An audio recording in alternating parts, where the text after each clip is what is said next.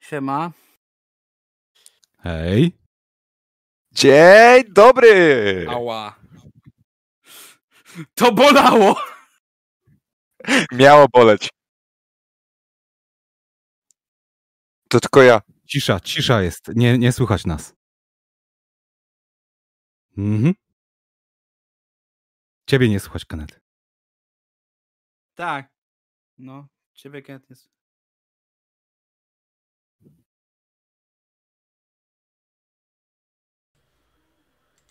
Teraz mnie słychać. Na pewno mnie teraz słychać. Okej, zaje fajnie.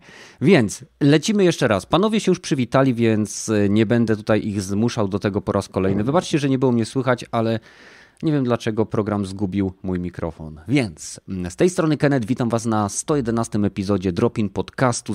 Zaledwie kilka dni dzieli nas od Sylwestra, który zakończy ten jeden z najlepszych, myślę, roków, jeżeli chodzi o życie wszystkich ludzi na tej planecie, czyli rok 2020. I zanim ten rok się skończy, pomyślałem, że sobie go troszeczkę powspominamy. Mamy kilka tematów, e, głównie przygotowanych przez Rogatego, ale być może jakieś inne urodzą się po drodze. Więc, e, żeby zbytnio nie przeciągać, witam wszystkich, którzy zebrali się na czacie. Pamiętajcie, w opisie tego materiału znajdziecie link do naszego Discorda. E, I wrócimy jeszcze na pewno do tego tematu, ale zacznijmy od wstępu i rozgrzewki. Kiwaku. Co tam? Cieszę się, że zapytałeś. Naprawdę cieszę się, że zapytałeś. E, W ostatnim tygodniu grałem w mnóstwo gier, ale skupię się tylko na dwóch. Ale przed tym szybka polecajka. Każdy, kto ma Switcha, e, powinien zagrać w Animal Crossing New Horizons. To jest must buy. E, I nie, nie interesuje mnie to, że nie lubicie grać w gry dla dzieci. E, W to po prostu trzeba, a nawet wypada. E, takich, Dobra, i to chyba. pożałowali. E, no, Ale nie to wszyscy się znają na w grach. takim razie. No nie wszyscy mają gust, nie? W sensie, no ja. Ja nie będę im tłumaczył, jakie gry są dobre, a jakie złe, no bo to każdy powinien wiedzieć, jeżeli ma rozum i godność człowieka.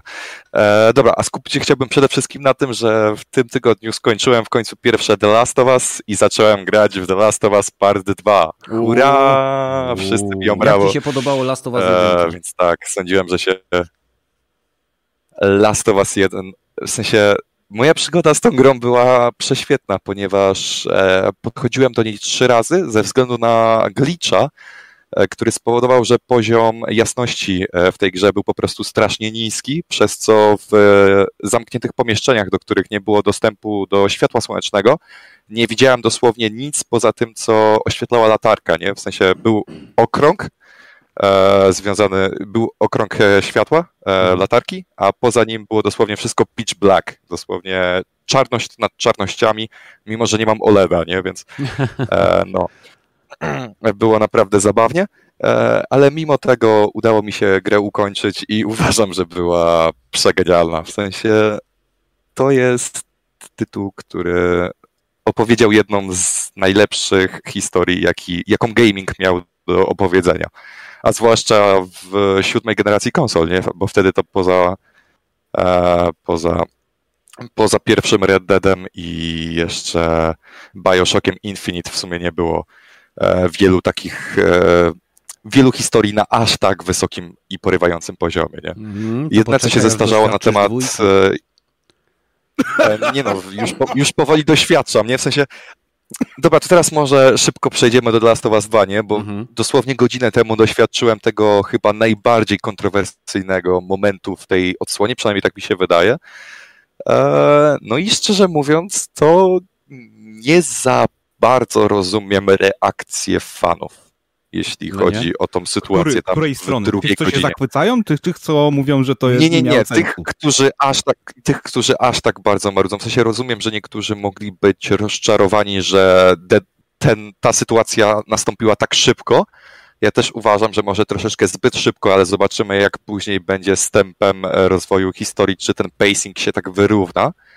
E, Ale szczerze mówiąc, to jeśli chodzi o sam kontekst tej sytuacji, to to się musiało wydarzyć. Przez ja sobie nie wyobrażam, żeby coś takiego się prędzej czy później nie wydarzyło w tej historii, biorąc pod uwagę, jaka była historia w, w pierwszym The Last of Us, jaka była końcówka, zwłaszcza końcówka, w sensie to jest dosłownie jak 2 plus 2, w sensie to Mhm. się musiało skończyć czwórką. Znaczy, E, y, więc- powiem ci tak, y, ty masz troszeczkę inną perspektywę, bo jesteś świeżo po zakończeniu jedynki i od razu No tak, ja jestem świeżo. Tak.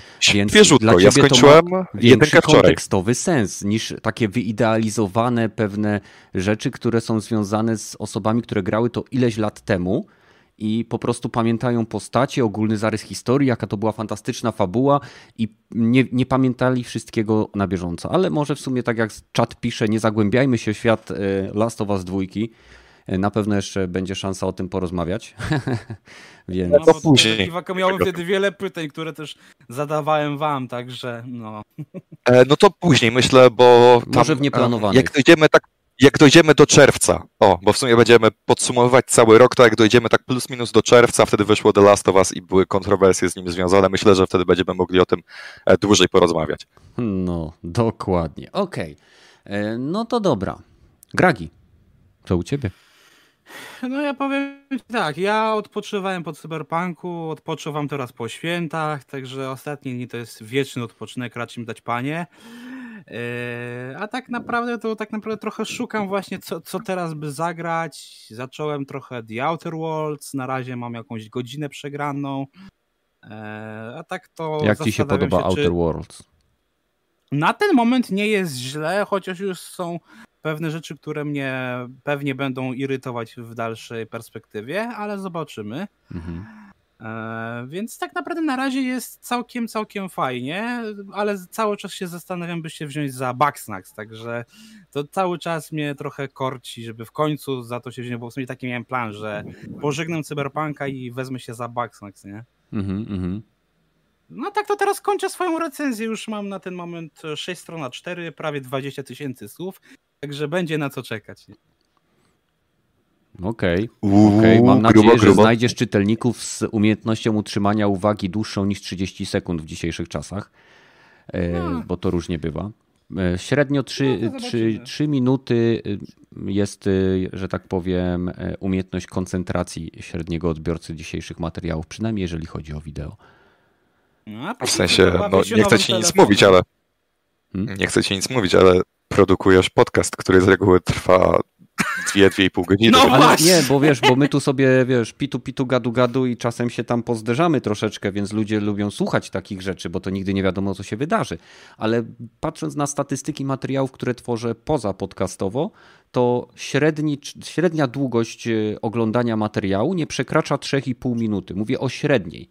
Bo wiadomo, zdarzają się filmy, że, gdzie ktoś ogląda 7 minut, 5 minut, nie wiem, 12 minut, jeżeli jest bardzo gorący temat, na przykład o PlayStation 5 i nie wiem, tam interfejsie to dłużej ludzie oglądali. Ale większość materiałów to jest około 3-3,5 minuty i to jest standard, y, który jest, że tak powiem, y, głoszony nie tylko przez polskich, ale także zachodnich y, twórców, którzy po prostu, jeżeli komuś się nie uda utrzymać uwagi powyżej 3 minut, no to zazwyczaj jest już koniec. Najlepsze jest to, że jak zrobisz film tak maksymalnie 4 minuty, to i tak średnia czasu zleci ci do półtorej minuty. Dokładnie tak, bo ludzie chcą, żeby się szybko działo. Ale e, wracając do ciebie, czyli mówisz, że sobie podgrywasz tam, szukasz jakichś nowych tytułów i zacząłeś Outer Worlds. I poza tym Tak, recenzja. Tak, i bawienie się nowym telefonem, który mam akurat na święta dostałem, także Uuu. wiesz. Jaki?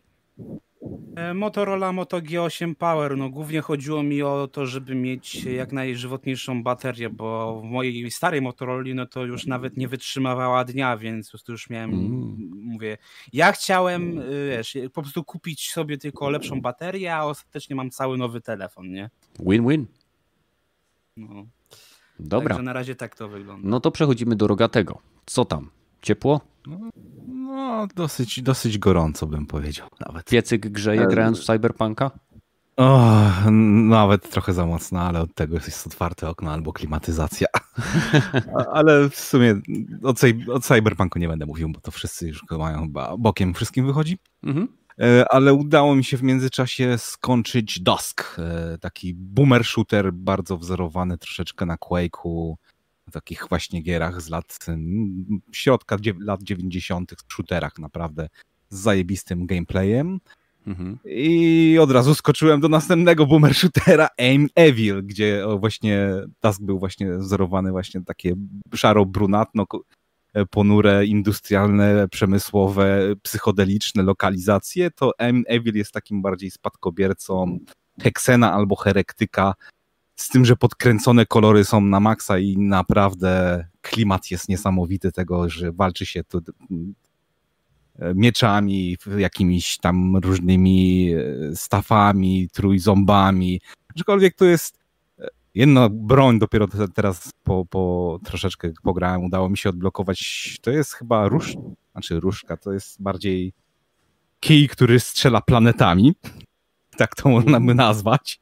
Więc naprawdę mi się podoba. Dopiero godzinkę sobie pograłem, ale klima w tej grze jest świetna. Jest to też utrzymane właśnie w w konwencji graficznej takiej bardzo gier FPS z lat 90. E, w połowie właśnie. Niskie poli, niska rozdzielczość tekstur, wszystko spikselizowane, mhm. ale to, że jest to na Unreal Engine 4 i wysokiej rozdzielczości ma swój urok taki naprawdę fajny, klimatyczny. No ma swój styl naprawdę fajny. Ja Muzyka ja też jest pytanie. niesamowita. E, słuchaj, bo hmm. powiedziałeś, że to jest boomer shooter, czyli to, są, to jest nowy gatunek shooterów celowany specjalnie w ludzi w okolicach naszych wiek, naszego wieku? No tak, tak, tak to można by nazwać, że właśnie jak, jak był e, renesans, tak jakby powiedziałbym, e, pikselowych gier, side-scrollerów, nie? że od mm -hmm. lewej do prawej się bidzie. Jak był renesans gier takich platformowych 3D wyszedł, to teraz zaczął się właśnie, no już od dwóch, czy trzech lat właściwie się to tak zaczęło, że boomer shootery, czyli takie bardzo shootery nastawione na szybką rozgrywkę, nie ma regeneracji życia, przemy do przodu. To nastąpiło mniej więcej w momencie, jak wyszedł Doom z 2016 i, i wszyscy się, hej, to można takie gry jeszcze robić? I właśnie scena indie odpowiedziała, tak, można. I ta scena indie, że była lata, lata były wspierane gry właśnie takie jak Quake, czy, czy, czy nawet Unreal, były właśnie customowymi mapami ze społeczności robione, to no, w sumie to zróbmy sobie własną taką grę i bardzo dużo, bardzo dużo gier zaczyna teraz takich wychodzić. Te dwie daski Aim Evil to były moim zdaniem takie dwie pierwsze, które naprawdę na wysokim poziomie zrobiły to. Jeszcze ta Ion Fury można by do tego samego gatunku zaliczyć z tym, że tam było właśnie bardziej do Build Engine zrobione, nie na Quake Engine. Tak, tak, modyfikowany I... engine, Duke, engine Duke'a. No, no, no, Duke tak samo ten Pro, Project Warlord, mhm. dobrze mówię? Warlock. Warlock, Warlock. I mhm. jeszcze kilka innych takich gierek wychodziło, że właśnie albo zrobione na engine Duma oryginalnego, albo na engine Quake'a. Ja się cieszę, I... więcej takich tytułów. Ja dokładnie to samo. No, no i ty, tyle z tych rzeczy pograłem. No jeszcze pokupywałem masę sobie drobnych gier, które a, nigdy się nie mogłem na to skusić, bo albo był za dużo cena, albo nie miałem kasy w ogóle, albo nie, nie, za dużo bugów w stosunku do tego może poprawili, więc kupiłem Space Hulk Hulka, kolejną grę ze świata Warhammera 40 tysięcy, że się, że się właśnie Deadwingiem chodzi z tym... tym to jest shooter z pierwszej osoby, nie? Tak, chodzi się właśnie w zbroi Terminatora po Space Hulków i Tyranity się naparza.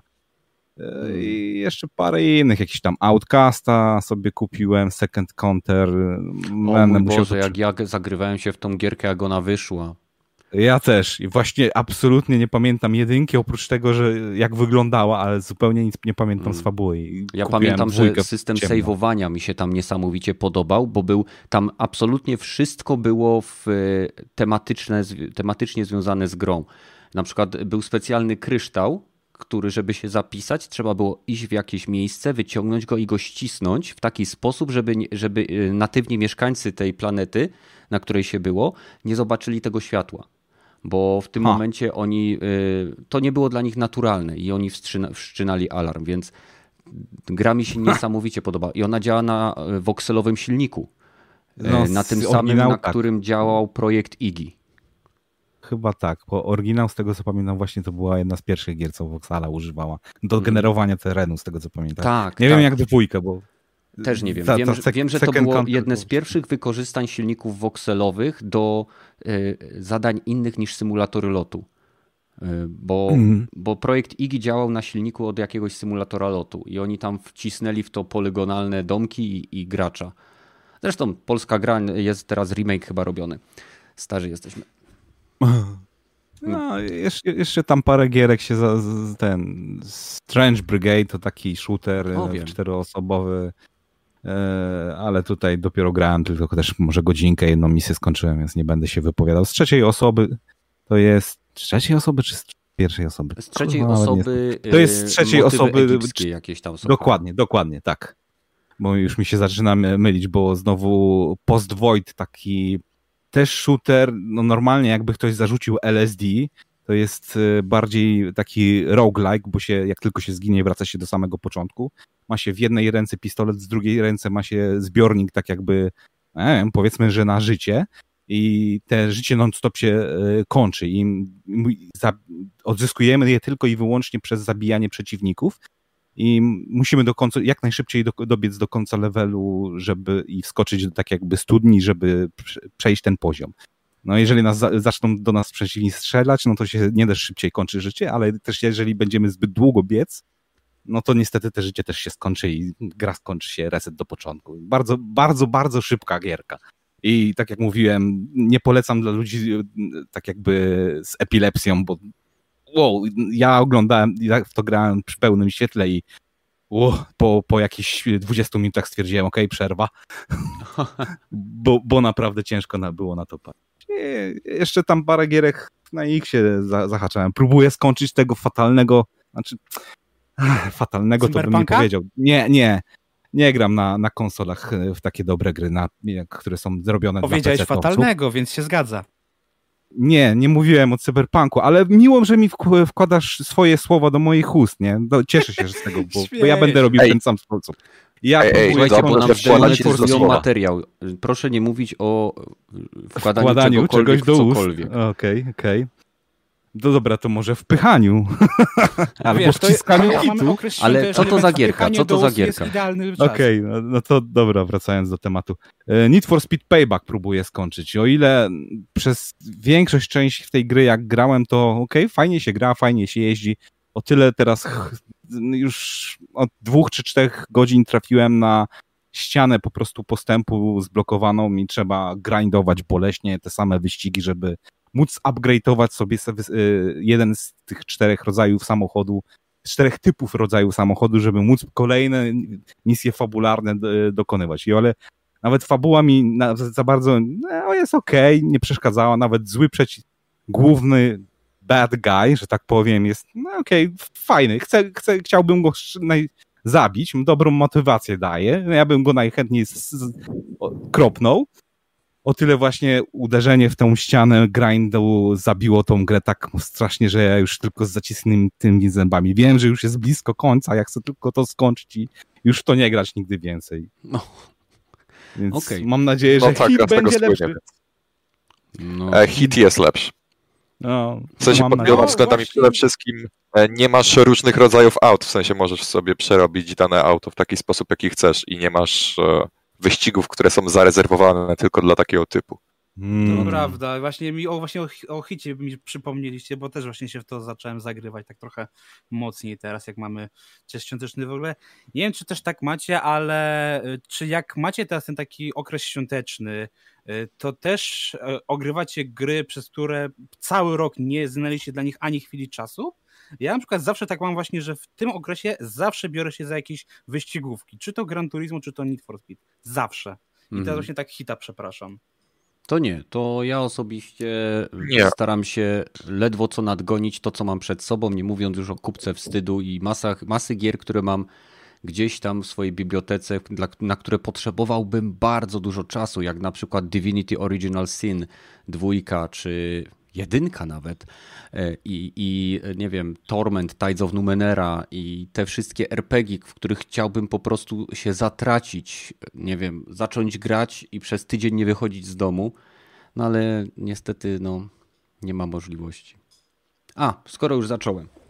No, więc jeżeli chodzi o to, co u mnie się działo, no oczywiście święta, powrót z Litwy, kilka dni pracy, tak naprawdę pograłem Cyberpunka, Dzisiaj wgrałem jakiś tam materiał z moją opinią na jego temat i, i tyle. Wiem z, dobre, z, dobrego i sprawdzonego źródła od kumpla, który gra na podstawowej konsoli PlayStation 4, że po łatce 1.6 gierka zaczęła działać mu stabilnie. Nadal pojawiają się błędy, ale jest y, FPS-owo, że tak powiem, y, ogarnięta na jego konsoli, bo to różne czynniki wpływają na to, jak to oczywiście działa na różnych systemach, chociaż nie powinno. Czyli jest chujowo, ale stabilnie. Tak, hmm. dokładnie tak. Na, on, on gra na podstawowej PS4 no, Slimce. W sensie mówi, że ma, ma stabilną, y, stabilny w miarę klatkarz w okolicach 30, y, pomijając tam jakieś błędy takie czy glicze, czy na przykład w ciągu ostatniej sesji 8-godzinnej, kiedy grał bez przerwy, gra mu się zawiesiła tylko raz. Więc brnie do przodu. A, to, to, jak mu się tylko raz zawiesiła i jest tam w okolicach 30 FPS-ów, czy tam 24, 30, no to pff, idealny stan techniczny i moja bym kupował. nie, no nie, nie twierdzę, tylko po prostu byłem ciekaw, bo materiał, który ja nagrywałem, dotyczył gierki, której doświadczyłem na czwórce Pro w wersji 1.4 albo 1.5, nie pamiętam, jakieś jeden albo dwie łatki wcześniej. Więc y, więc no nie, by, nie, nie było tak. Byłem ciekaw po prostu, czy coś się tam poprawiło, i okazuje się, że się poprawiło. Mówi, że czasem się no. na przykład menu nie wczytają, wszystkie ikonki, jakieś tam rzeczy się dzieją, ale jest y, między tym, co było jak zaczynał, a tym, co jest teraz, y, można, on określa grę, że jest w stanie grać dalej. Więc... A, no to szacun dla niego, szczerze. No, no tak troszeczkę podchodzi do tego, że mówi, że nie wie w zasadzie dlaczego wraca do tej gry, bo czasem go mega wkurza, ale nadal do niej wraca, e, żeby po prostu poznać dalej tą, tą swoją historię. E, no i ja osobiście, tak jak mówię, grałem w Cyberpunka. E, grałem troszeczkę też w nową darmową gierkę, która pojawiła się w sklepie PlayStation. Nazywa się Vigor. No Prawd... chyba z miesiąc niecały, jak jest na PS-ie. Wiesz co, nie wiem. E, na, w sklepiku PlayStation e, tutaj, e, tym na PlayStation 5 mojej, zauważyłem ją dopiero wczoraj albo przedwczoraj, kilka dni temu. No i okazuje się, że to jest jakaś taka kooperacyjna, survivalowa gierka na Unreal Engine, gdzie mamy swoją jakby bazę wypadową, gdzie to jest taki domek nad jeziorem, zbieramy surowce. Mechanika rozgrywki, przynajmniej jeśli chodzi o postęp, jest mega mobilna. W sensie zbiera się surowce, bierze, zaczyna budować, budować jakiś upgrade w tym domku, żeby można było, nie wiem, coś kraftować. E, oczywiście, żeby zdobyć surowce, trzeba wychodzić na misje, które tak naprawdę są zadaniami, które są PvP, na mapach PvP, gdzie są inni gracze, maksymalnie chyba 12. E, I to są drużyny czteroosobowe, chyba nie. Jak, w każdym razie y, jest tam kilka drużyn. I w tym momencie możemy z tymi graczami walczyć, albo tak naprawdę siebie ignorować, zbierać surowce i w dowolnym momencie tą misję czy tą mapę możemy opuścić. Więc e, przyznam szczerze, że gra wygląda w miarę ok, gra się coś całkiem przyjemnie. Nie wiem jak wygląda grind, bo jeszcze, że tak powiem, nie dotarłem do niego, bo grałem tylko w trybie samotnego wilka, który e, rzuca gracza do pojedynków z maksymalnie dwu- i trójosobowymi zespołami i mamy bonus doświadczenia, jeżeli przetrwamy, więc y, no tak po prostu z ciekawości, jeżeli ktoś by szukał jakiejś gierki, gdzie można sobie w kopie pobawić się w survival, a jednocześnie postrzelać się z innymi graczami, no to Vigor jest y, tam dostępny na PlayStation Store. Nie wiem, czy to jest gierka, która była w Early Accessie gdzieś wcześniej na PC, y, ale... Na Xboxie. Na Xboxie? Wcześniej była jako, wiesz, Early Access Exclusive na Xboxie, mhm. potem pojawiła się na Switchu, no i teraz się pojawia na PS-ie. O, no to widzisz, nawet nie Early Access Exclusive. No, to, to bardzo chciałem podziękować exclusive. graczom. Early Xboxa. Access Exclusive. Jak to chujowo brzmi. Ale no. jest Exclusive. No jest, no nie no, da się zaprzeczyć. No. Więc fajnie, że nam pomogli przetestować to wszystko i że można było grać. A tak naprawdę teraz e, to kiedy mogę, to siedzę i gram w Cyberpunka. Na PlayStation 5, tak jak mówię, e, nie jest tak tragicznie z tym tytułem. Zdecydowanie jest lepiej niż na standardowych konsolach, e, ale gram sobie bardzo powoli. W sensie nie spieszę się, bo czekam, co zrobią kolejne łatki. Więc zakładam, że w nowym roku pewnie też jakąś dostaniemy No i, i liczę, że będzie coraz lepiej. No i w zasadzie tyle. Dobra. E, widzę, że wszyscy się już tutaj zebrali. Mamy 60 osób. Część już pewnie e, poszła sobie pierożków ugotować albo kapusty z grochem zjeść, czy co tam akurat e, na święta macie zrobione. Podsumowanie roku 2020. Nie wiem, czy chcecie to podzielić na takiej, na, takie, na takiej zasadzie, żeby rozmawiać na przykład o wszystkim w totalnym chaosie, czy na przykład zastanawiamy się, co nas najbardziej rozbawiło, co nas najbardziej zaskoczyło i co nas najbardziej zdenerwowało. Jak to wolicie? Podzielmy to, bo będzie mniejszy chaos wtedy no, stanowczo. No, zgadzam się. Dobrze. W sensie... No to ja będę wybierał i zaczynamy od tego, co nas najbardziej zaskoczyło w tym roku. E, ja będę mówił na końcu, żeby mieć najtrudniej, żeby nie było. Więc hmm, to, to, to takie moje zastanawianie to jest dla Was czas, żeby się zastanowić. Więc kiwaku. Aha. Aha. Kiwaku, no co Ciebie najbardziej zaskoczyło? Jeżeli nie jesteś pewien, co to mogło być, to chciałbym ci tylko odesłać do listy Rogatego, który nawrzucał nie, nie, nie, całą masę rzeczy. Dobra, dobra, dobra, wiem, wiem, wiem, widziałem tą listę. E, jeśli chodzi o takie stricte typowe zaskoczenia, w sensie tego się zwyczajnie nie spodziewałem, e, no to to, że KFC ogłosiło swoją konsolę. Nie wiadomo, że to pewnie nie wyjdzie, ale, ale umówmy się, oni ogłosili konsolę, która wygląda jak e, kubełek kurczaka i w której możesz schować fragment kurczaka, możesz aby go się ogrzewał w czasie no możesz go podgrzać w czasie grania, więc tak nikt się tego okay. nie spodziewał. Okay? To jest jak hiszpańska inkwizycja. I Słuchaj. to najgłupszy pomysł, jaki widziałem. E, I oni jeszcze to reklamują, że to ma odpalać gry w 4K i nawet w 240 FPS, że lepiej niż next gen. No. Tak. Odpał marketingowy totalny. To powiem ci, no, to myślałem, że to był żart w momencie, kiedy konsole Next Gen miały mieć premierę i były zapowiadane. A okazuje się, że to jest, o ile dobrze kojarzę, współpraca między KFC i chyba Coolmasterem.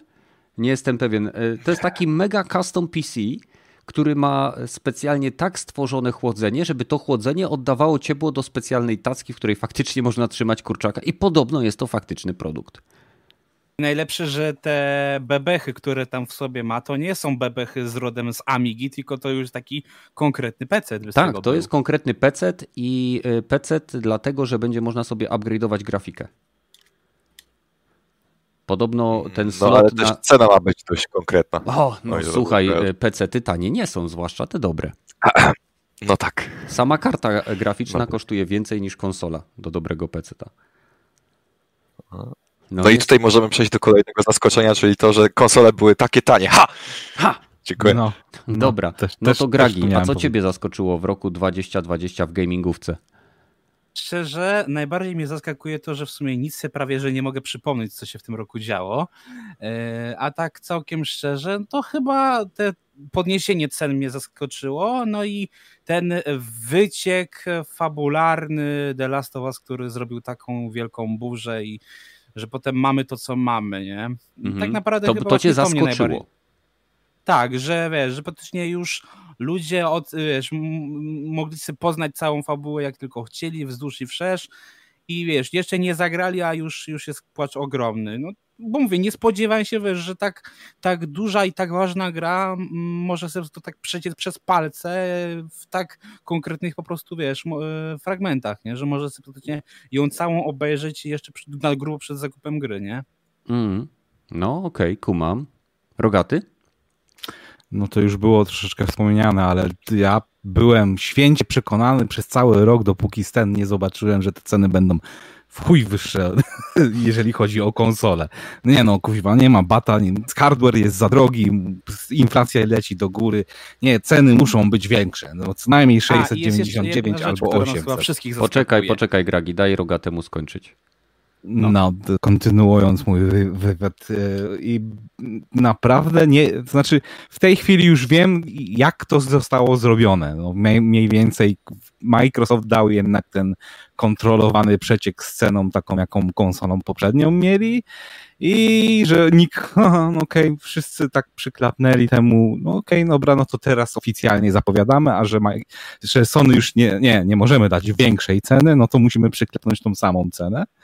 I się stało tak, jak się stało, że jednak te 500 dolarów wyszło na przy obydwu konsolach z tych, tych wyższych, mhm. a te, te trochę tańsze jednak, te słabsze wyszły o te 300 i te 100 dolarów, nie, te, znaczy 300, nie, no 300 i 400, to, to jednak też, też mnie zdziwiło, że jednak jednak wypuszczą w niższych cenach jakieś jeszcze dodatkowe konsole na dzień dobry, mhm. że jednak się nie zdecydowali, że dobra, najpierw robimy jedną konsolę, żeby jak najwięcej hardware'u o tej samej specyfikacji, a dopiero może potem kilka miesięcy później wypuszczamy kolejną konsolę, tylko jednak nie, wszystko jedzie tego samego dnia, żeby jak najwięcej blasta zrobić. No i tak, tak jak mówiłem, e, nie, no, zdziwiło mnie to niesamowicie. No, nie ma bata. No, kuźwa, wierzyć w to nie chciałem, jak zobaczyłem rzeczywiście te finalne ceny, ale okazało się, że nie da się tych konsol też kupić, więc tak to zrobili. I drugie to właśnie po, po, połączając to, tak to zrobili, że hej, no dobra, konsole będziemy na nich tracić, podnosimy ceny gier. W roku, w którym mamy największe dochody, najmniejszą konkurencję na świecie, podniesiemy ceny i sobie odbijemy w ten sposób. Wiesz, ja bym rozumiał, gdyby to podniesienie cen, zwłaszcza na polskim rynku, było jakieś, nie wiem, 20-30 zł, nie? A nie o prawie o 100 zł. To wtedy Ej, dobra, bym... żeby, żeby na polskim rynku ceny podniosły się o 20 zł, na amerykańskim rynku musiałyby się podnieść o jakieś 2 dolary, czy tam 3, no może 5 maksymalnie. To byłaby praktycznie żadna podwyżka. Nie, no, ale wiesz, to mówię, gdyby wiesz, był tylko ten pułap, że 300 zł równe, spoko, nie ma problemu, ale jak widzę 350, to już takie, że co, bo mówię, ja się spodziewałem podwyżki, ale na pewno nie aż takiej, tak jak nie spodziewałem się tego, że Cyberpunk w końcu się ukaże, nie? Niespodzianka. No cóż, hmm. więc Kiwaku, Rogaty i Gragi. Mieliście swoje zaskoczenia. Y, ja muszę się tutaj niestety powtórzyć. Y, byłem zaskoczony tym, że Sony podniosło w obliczu tego, co robi Microsoft. Tak? Byłem przekonany, że Sony nie podniesie cen y, swoich gier i że będą one ogólnie no, w podobnych kosztach jak teraz. Tak? Spodziewałem się niewielkiego wzrostu, tak jak Gragi powiedział. I niesamowicie mnie zaskoczyło właśnie to, że Sony albo jest tak przekonany o tym, że ludzie ślepo za nimi pójdą i stwierdzili, ok, podnosimy te ceny, no bo mamy, mamy przewagę i to ponad 50% teo, w teorii oczywiście sprzedaży hardware'u, bo Microsoft już w hardware nie, nie idzie yy, tak mocno, o, żeby było jasne, to mam wrażenie, że to im się odbije czkawką. Ja sam teraz, patrząc na ceny tych gier, ja się bardzo mocno zastanawiam, czy na daną grę mogę sobie pozwolić, czy nie. Nawet teraz śmieję się, kiedy widzę wyprzedaże w PlayStation Store i przecenę z oczywiście wyssanej nie wiadomo skąd y, ceny z 400 załóżmy iluś złotych do 370. No oni są troszeczkę odklejeni mam wrażenie i minie pewnie kilka miesięcy zobaczą, jak wychodzą wyniki sprzedaży, bo prędzej czy później ta sprzedaż związana z początkowym tym hypem związanym z premierą nowych konsol spadnie. Bo prawda jest taka, że jak ktoś kupuje nową konsolę, to już i tak wydaje całkiem sporo, więc zazwyczaj, jeżeli bierze na raty, no to sobie dorzuca gierkę lub dwie. No i początkowa sprzedaż tych tytułów jest wysoka. Mam wrażenie, że jeżeli będzie się utrzymywało to, co oni mówią, czyli 70 dolarów, czyli tam będzie 300, 350, 370 zł, to udławią się tymi pieniędzmi tak naprawdę. Nie, no można liczyć na to, że będą obniżać wszystkie swoje gry około 50% w ciągu tych 3-4 miesięcy. W sensie... Last of Us Part 2 już jest o 50% obniżone na ich sklepie, nie? To jest fakt. W sensie ja kupiłem The Last of Us za 130 zł dosłownie kilka dni temu. No i myślę, że to jest naprawdę przyzwoita cena. Szczerze mówiąc. No. Za tyle mogę brać. Mhm. No jeśli chodzi o zaskoczenie... A wracając jeszcze, no. a wracając jeszcze do podwyżek tych cen, to myślę, że nie jest problemem to, że one wzrosły z 60 dolarów do 70 dolarów, tylko to, że na terenie europejskim one wzrosły z 60 euro na 80 euro. To jest największy ja, problem. Nie. Że zostaliśmy okradni dosłownie okradzeni jako Europejczycy. W Kanadzie wzrosły z 60 dolarów do, do 90 dolarów, w Australii wzrosły z chyba z 80 dolarów do 120 dolarów i to podstawowe Dokładnie. wersje, nie jakieś e, Dokładnie. Deluxe Edition, czy Extended Edition, czy Gold Edition, czy tym z, z innymi Właśnie. bzdurami. Wszystkie podstawowe gry. Czyli w praktyce, jak chcesz mieć na dzień dobry nową, dobrą, pełną grę, no to nie kupujesz tą podstawową, nową, yy, tylko kupujesz najlepszą. Więc w praktyce grę tak właściwie, no nie 300, 350, tylko 400, 480, 500 zł za jedną grę. Mm, no, no o ile dobrze pamiętam, to... free to play. Mm. O ile dobrze pamiętam, to jakaś edycja Godfall kosztuje 500 zł. Taka no, no, najlepsza, jest... najlepsza. No, no, no. mhm. Co nie znaczy, że gra jest dobra. E, nie, no gra jest podobno do wyjebania, więc... No. Nie no, y, osoby, które znam i grają w nią, mówią, że system walki jest nawet znośnie zrobiony. Problemem jest to, że w tej grze poza samym grindem nie ma absolutnie innego celu. I ludziom nie chce się grindować po to, żeby być na jakimś tam leaderboardzie, gdzie oni mają, że nie wiem, taki mają power level, czy zrobili jakiś run tak szybko. To takie rzeczy, które w Godfallu są celem gry, zazwyczaj są tylko dodatkami do faktycznego endgame'u. A tutaj oparli cały endgame o grind i cyferki, które pojawiają się na, e, na po prostu leaderboardach, więc... Hmm. O, o, o, a mogę dodać jeszcze jedno zaskoczenie roku? E, zaskoczyło mnie strasznie to, że nie wyszedł w tym roku żaden dobry looter, e, żadna gra związana z lootem, która była dobra. O, tak to ujmę, no bo looter shooter to już jest dość e, e, nagięte określenie, jeśli chodzi o Godfall albo Avengers, ale to jest dla mnie strasznie dziwne, że nikomu przez cały rok nie udało się zrobić choć jednej sensownej gry w takich klimatach. Teoretycznie... Wiesz, de facto cyberpunka można podciągnąć pod Lutera. O, no, ale nie, nie, no chodzi... Nie na tym polega Luther. Nie. No, nie chodzi mi o RPG, tylko o, typo, o typowe ludery. O Czy Diablo, gry, które mają cię uzależnić od... A, bo Borderlands wyszło w tamtym roku. E, tak, w 2019. W grudniu. Jezu, jak ten czas leci. No, faktycznie, no. nie było nic, a wszystko, co powychodziło, to były tanie popłuczyny próbujące imitować Destiny. Dokładnie które po przejściu na model free to play jest całkiem fajną gierką. A ostatnio dostało nawet łatkę na PlayStation 5. Wygląda praktycznie next genowo. Polecam. No i chyba dodali nawet e, slider Field of View, więc teraz tak. możesz się poczuć jak pecetowiec. Wreszcie, nie, nie, chodzi o to, że wreszcie mogę grać w tą grę, bo wcześniej e, nie, nie byłem świadom, że w Destiny jest e, chyba kąt widzenia 70 stopni był Normalnie jak się przełączyłem z takich gier jak Battlefield 5 czy nawet Call of Duty, yy, niech będzie Warzone, tak? To włożyłem sobie to Destiny, bo mówię, a zobaczę, łatka, sratka i tak dalej. Y, kolejna, kolejny update, zobaczę jak się teraz gra. Wchodzę i miałem wrażenie normalnie po pierwsze, jakbym y, szedł, nie wiem, z jakąś kulą u nogi, a po drugie, no broń zajmowała mi w zasadzie jedną czwartą ekranu, przez to, że to było takie zawężone. No, no masakra. A jak sobie włączyłem to i podkręciłem pole widzenia, miodzio. Wreszcie można w tą grę normalnie grać. No. To dobra, to zaskoczenia mamy za sobą. E, co wolicie mhm. teraz? Co? Ktoś jeszcze chce, coś chce dodać? No, w sumie e, można kontynuować. Do, wszystko, co, co, co dałem z tematów, to mnie dosyć mocno zaskoczyło. Zaskoczyło mnie, że, że Halo zostało przesunięte na przyszły rok.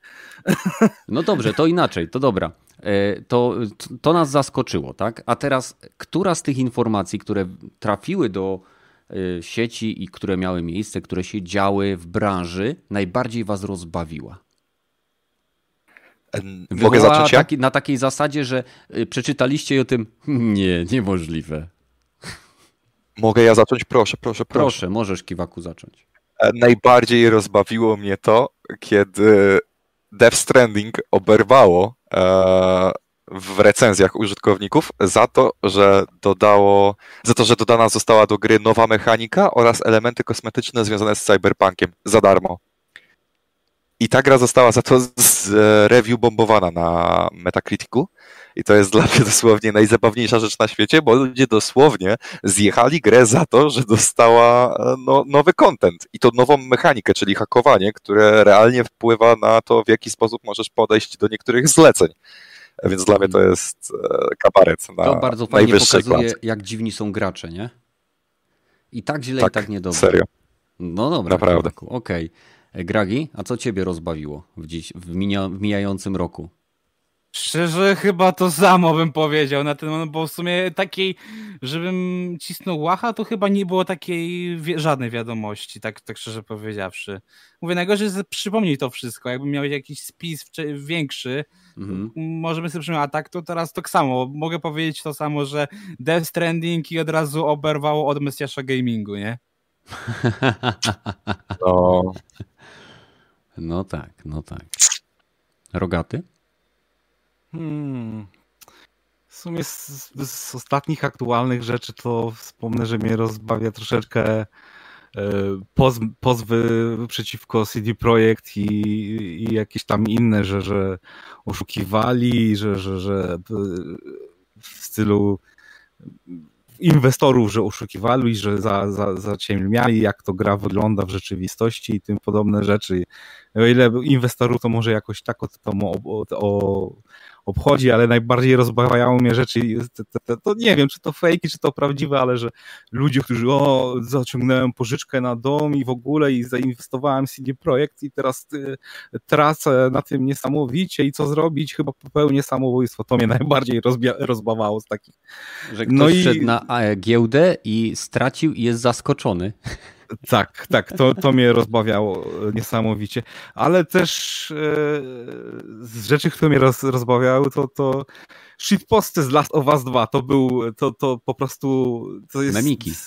Memiki, no. które no, dokładnie po dziś dzień, od, od, od dnia premiery się dzieje. Przed dniem premiery, po tych wyciekach już się zaczęły pojawiać takie o, tak słone, soltowe troszeczkę i do, do dziś dzień tak naprawdę dochodzi już to, to dla mnie są mem roku właśnie The Last of Us Part Chyba 2. Tak. To, to, Chyba to naj, najwięcej z tej, to była największa tej, gry. tego roku. Z tej, z tej gry widziałem właśnie memów, mimo że to nawet nie, nie chodzi o błędy, czy jakieś niedruki, czy ten, tylko o, o właśnie o jak, jak fabuły są, jak fragmenty są wycięte troszeczkę z kontekstu, ale jak właśnie e, ludzie za, za, zadają pytania i nie, nie, odpowiedzi typu nie jesteś rasistą, seksistą i antysemitą i nie powinno się odzywać. Jak nie lubisz tej gry, to, to, to, to, to po prostu jesteś e, neckbeardem. Wiesz, teraz takie akcje są z cyberpunkiem, nie? E, w ogóle trochę ci pierdzi mikrofon, co i też ludzie zauważyli, więc mm, tam okay, trochę poruszaj kablem, nie? Tak? W sumie to z Cybera też się pojawiło mnóstwo świetnych memów, więc to też warto wspomnieć, bo to, te, umówmy się, ale glicze w tej grze są przezabawne, zwłaszcza kiedy, nie wiem, e, NPC-ki wychodzą z samochodu przez dach, a to auto potem wybucha i tak dalej, i tak dalej. No, no chyba każdy widział Ale na można spotkać Slendera na ulicy. o. No. E, powiem wam szczerze, że mnie najbardziej rozbawiło E, to, jak gracze zareagowali na informację o tym, że Microsoft kupił Bethesdę. Że kiedy zacząłem czytać e, te, te z jednej strony od, od fanów Xboxa, że yeah, teraz będzie, będą takie gry i nie zobaczycie Elder Scrolls, nie zobaczycie tego i sram tego, nie? A, a gracze po stronie Sony, o, my i tak mamy swoje God of War, my mamy to i tamto i w ogóle najlepsze ekskluzywy, a wy zatrzymajcie sobie te zbagowane gierki Bethesdy. I no po... tak, to przy okazji też był chyba największe w ogóle w branży zaskoczenie, nie? Całkowite, nie? No czy to jest, to był, to był zdecydowanie... Xboxa. To był zdecydowanie ruch, który przesunął pewną szalę e, w branży, bo takiego zakupu nie było w historii, jeżeli chodzi o e, po, po nie wiem, podkupienie nie całej firmy, ale także wszystkich studiów, które w niej są. To było tak, jakbyś przyszedł, kupił budynek razem z lokatorami. Więc... No, a najlepszy potem jak e, było, że Sony, kupcie Konami, kupcie Konami. No. Bo niektórzy oczekiwali, że w ogóle Sony na to stać i to też jest zabawne, nie? Bo tak. Sony najwyżej stać na kupienie platformy, która zajmuje się chyba pl... nie, czekaj, puszczaniem anime, coś takiego Crunchyroll się chyba nazywa, dobrze pamiętam. Ja nie jestem w tych klimatach, więc mm -hmm. możecie mhm. mnie poprawić, jeśli się mylę. Więc... Ale to jest największy zakup, na jaki Sony stać, nie? Więc Sony po prostu, y, znaczy rozbawiło mnie to, w jaki sposób społeczność graczy zareagowała. Y, oczywiście fani Xboxa wreszcie y, po raz kolejny dostali jakby zastrzyk takiej informacji, że ok, teraz będziemy mieli gry, tak? I takie gry, srakie gry, nie wiem, Outer Worlds 2, nie? Tylko dla nas, tylko dla nas, wreszcie będziemy mieli te gry. A z kolei po stronie Sony było widać taki, o mój Boże, a nie będę mógł sobie zagrać, nie wiem, w Starfielda albo kolejnego Fallouta i, i jakby nie zauważyli w ogóle tego, że w momencie, kiedy na przykład e, Street Fighter był ekskluzywem na konsolę Sony chyba rocznym, nie?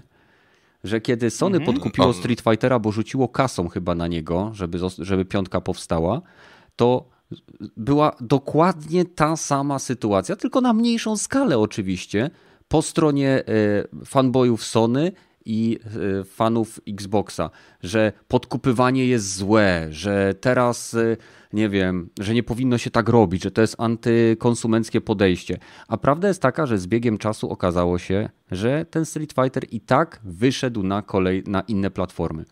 No i myślę, że tylko czas pokaże i myślę, że się nie mylę, że te największe gry Bethesdy będą co najwyżej czasowymi ekskluzywami. Ale to mnie po prostu rozbawiło. Taka krótkowzroczność i niedostrzeganie tego, jak się zachowywało dosłownie, nie wiem, 12 miesięcy wcześniej. No. To tyle, jeżeli chodzi o moje rozbawienie. Ktoś chce coś jeszcze dodać? E, czekaj, bo ja w sumie nie jestem pewien, czy Street Fighter 5 wyszedł na Xboxa, szczerze mówiąc. Bo nie, nie wiem, tak teraz patrzę. Mi się wydaje, że chyba nie. W sensie, na PC zawsze jak widzę coś związanego, na PC ta jest, ale na PC Xboxach i PS4 nie ma. Faktycznie, okej, okay, no dobra, mój błąd, mój błąd. No. Okay. Ale w sensie, no można też zobaczyć po innych grach y, czasowo ekskluzywnych dla Sony, nie? W sensie Project Afia od Square Enix ma dwule- będzie miało, bo ta gra jeszcze nie wyszła, będzie miało dwuletnią ekskluzywność dla PlayStation 5. Mm. Final Fantasy XVI będzie miało roczną chyba ekskluzywność dla PlayStation 5. W sensie to nie ma co dramatyzować, no bo spora część spośród e, gier Bethesdy wciąż będzie wychodziła multiplatformowo, w sensie gdyby nie wychodziły, to myślę, że Microsoft już e, z miejsca by to potwierdził, że a, a, a, a, a, a. my teraz już tylko Xboxa będziemy wspierać tymi gierkami od Bethesdy. No, a tego nie zrobili. No tak. E, fakt jest faktem, że zakup tego, tego, tej Bethesdy z całą pewnością namieszał na rynku. Ja z ciekawością patrzę, co się tam będzie działo i jak to będzie wyglądało. I prawda jest taka, że jeżeli żadna gra Bethesdy nie pokaże się na konsoli e, Sony, to sorry, ale Microsoft dostarcza nam tyle potencjalnych punktów wejścia do swojego ekosystemu, włącznie z graniem przez PC, przez komórki, przez streaming, że myślę, że spokojnie, jeżeli ktoś będzie miał aż taki ból dupy, to się załapie za jakiegoś, e, na jakiegoś Xbox Game Passa Ultimate, za na jakiejś promce w KFC, czy w jakimś innym fast foodzie, czy z Monster Energy Drink i sobie po prostu przetestuje i pogra w te gry. Taka jest prawda, no. Ej, nie no, ja bym miał ból dupy, szczerze mówiąc, nie? A, wtedy trzeba byłoby kupić maści, jedziesz dalej. No nie no, ale wtedy trzeba byłoby kupić tego tańszego Xboxa Series S, a to jest stysiak e, w dupę. No i później jeszcze, Xbox, jeszcze Xbox Game Pass dokupić na, mm. nie wiem, mhm. kilka mm. miesięcy, żeby ograć tę grę i tak dalej, i tak dalej, więc to byłby dość spory wrzut na dupie, nie? Więc ja liczę, że jednak e, te serie, które były do tej pory popularne i multiplatformowe, jak nie wiem, Doom, przede wszystkim Doom w mojej opinii, no bo w Elder Scrolls i resztę mam lekko wywalone, będąc szczerym. Ale no, żeby Doom i Wolfenstein pozostały e, na konsolach Sony, to będę zadowolony. O, tak to powiem. Jak myślisz, rogaty zostaną? Tak, raczej tak. No, pieniądze nie śmierdzą, nie? Pieniądze nie śmierdzą. Może Zwłaszcza tak za te mówiłeś... 80 dolców to... Fuh. No, zwłaszcza za, za 80, 80 euro. Euro. 80 euro, tak. No, bo no, i tak boli. 80 euro tylko na konsolach Sony. Tak, tak, no bo no. u Microsoftu w Game Passie. No, oczywiście. Za 4 zł pierwszy miesiąc. Tak jest. Piękna sprawa. Dobra, e, to teraz co was najbardziej wkurzyło? Gdzie przeczytaliście to i myślicie, myślicie no chyba ich pojebało. Hmm. Podwyżka cen. Na pewno. Podwyżka cen na pewno. W sensie jak zobaczyłem, że Demon Souls będzie kosztowało 80 euro, a nie 70 euro, czytaj, jak zobaczyłem, że jesteśmy waleni o te 10 eurosów, no to byłem bardzo smutny, że tak potraktowali Europejczyków, Mhm. Australijczyków w sumie też, e, no i resztę świata. W sumie wszystkich poza USA, bo tylko tam ta podwyżka wyniosła zaledwie 10 dolców, nie? czyli tam chyba była najniższa. Więc no, no było mi smutno wtedy bardzo, bardzo. No bo ja jestem osobą o dość ograniczonym budżecie i podwyżka cen oznacza, że będę musiał czekać jeszcze dłużej na ogrywanie dan- danych gier, nie? Mhm. Zanim kupiłem The Last of Us, no to minęło no pół roku. A teraz będę musiał pewnie czekać na ogranie Demon Souls czy Returnal tak z 8, 9, 10 miesięcy. Jeżeli kupujesz nówki, cyfrówki, tak, ale jeżeli idziesz w rynek wtórny, to szybciej. Znacznie szybciej. No, Nie, to i tak musisz Ja- mieć te 350 zł na dzień dobry odłożone, nie? Żeby kupić, No. a potem może odsprzedać jak najszybciej, tylko po przejściu. No. ewentualnie czekać kilka miechów, aż używki spadną do jakiegoś sensownego poziomu, no ale wtedy nie wspiera mnie jak twórców i na przykład w przypadku gier niszowych, takich jak Returnal, no to nie będę miał jak pokazać Sony, że e, chcę więcej takich gier. Więc no. No To ale jest- wiesz, teraz patrząc na tę cenę, zadaj sobie pytanie, czy Sony wspiera ciebie. No, wątpię, aby Sony w ogóle dbało o takiego bidnego studenta z Dolnego Śląska, więc wiecie o co chodzi. Dlatego ale pytanie, podejście- czy jest sens wspierać twórców. Jeżeli chcesz dostać gry, w które chcesz grać, to powinieneś kupować gry, w które chcesz grać. I wtedy dostaniesz więcej gier, w które chcesz grać. No to kupuję, tylko że używki, nie? Po prostu No ale, nie no to, ale to wtedy premiery. pieniądze, które ty płacisz, nie trafiają do dewelopera. Więc nie wspierasz ich. No. W sensie nie Mm. zrozumcie mnie, ja nie mam nic do Nie, rynku używki, nie, wtórnego. to właśnie, rynek, ja sam kupuję używki, tylko że są twórcy, czy tak jak właśnie Kiwaku wybiera gatunki gier, które są w, w mniejszości, w niszówce. Tak, jak na przykład y, właśnie takie y, w przypadku mm, y, akurat to jest shooter, tak? To jest shooter od twórców Stardust, Housemark. Więc to Dokładnie. są shootery, które ja uwielbiam i mm, mimo, że to nie są jakoś szczególnie drogie gry, to i tak staram się kupić bezpośrednio, żeby te pieniądze, które ja jakby wydałem, przynajmniej część tych pieniędzy w jakiś sposób pokazała albo wydawcy, albo deweloperowi, że okej, nasza gra się sprzedaje. Dlatego kupowałem za, na przykład, y, co prawda na promkach, no ale zawsze, Telltale Games. Praktycznie wszystkie tytuły z wyjątkiem Parku Jurajskiego mam bo uwielbiam przygodówki, uwielbiam point clicky. Tak samo mam e, Secret of Monkey Island, Rem- Island Remaster, e, nie wiem, Day of the Tentacle. Nie mam tylko to o motorach. Nie O masz. Boże. Full Czekaj. Throttle? E, Tak, Full Throttle, tak jest. No. No, to tylko tego mi No. brakuje, ale zawsze, jeżeli mi zależy na jakimś gatunku, żeby on istniał lub na twórcy, żeby tworzył dalej, to kupuję raczej, staram się, nie zawsze. Albo kupić na promce, albo kupić e, w jakiś sposób, który wiem, że przynajmniej jakaś informacja o tej sprzedaży trafi do wydawcy. No jakby my sami Em. kształtujemy rynek. E, Fortnite i Battle Royale nie byłyby tak popularne, gdyby gracze w nie nie grali, gdyby nie przynosiły miliardowych zysków. E, FIFA Ultimate Team nie przynosiłaby prawie 40% całego zysku EA, gdyby nie fakt, że gracze to wspierają. Więc nasze zachowanie kształtuje rynek.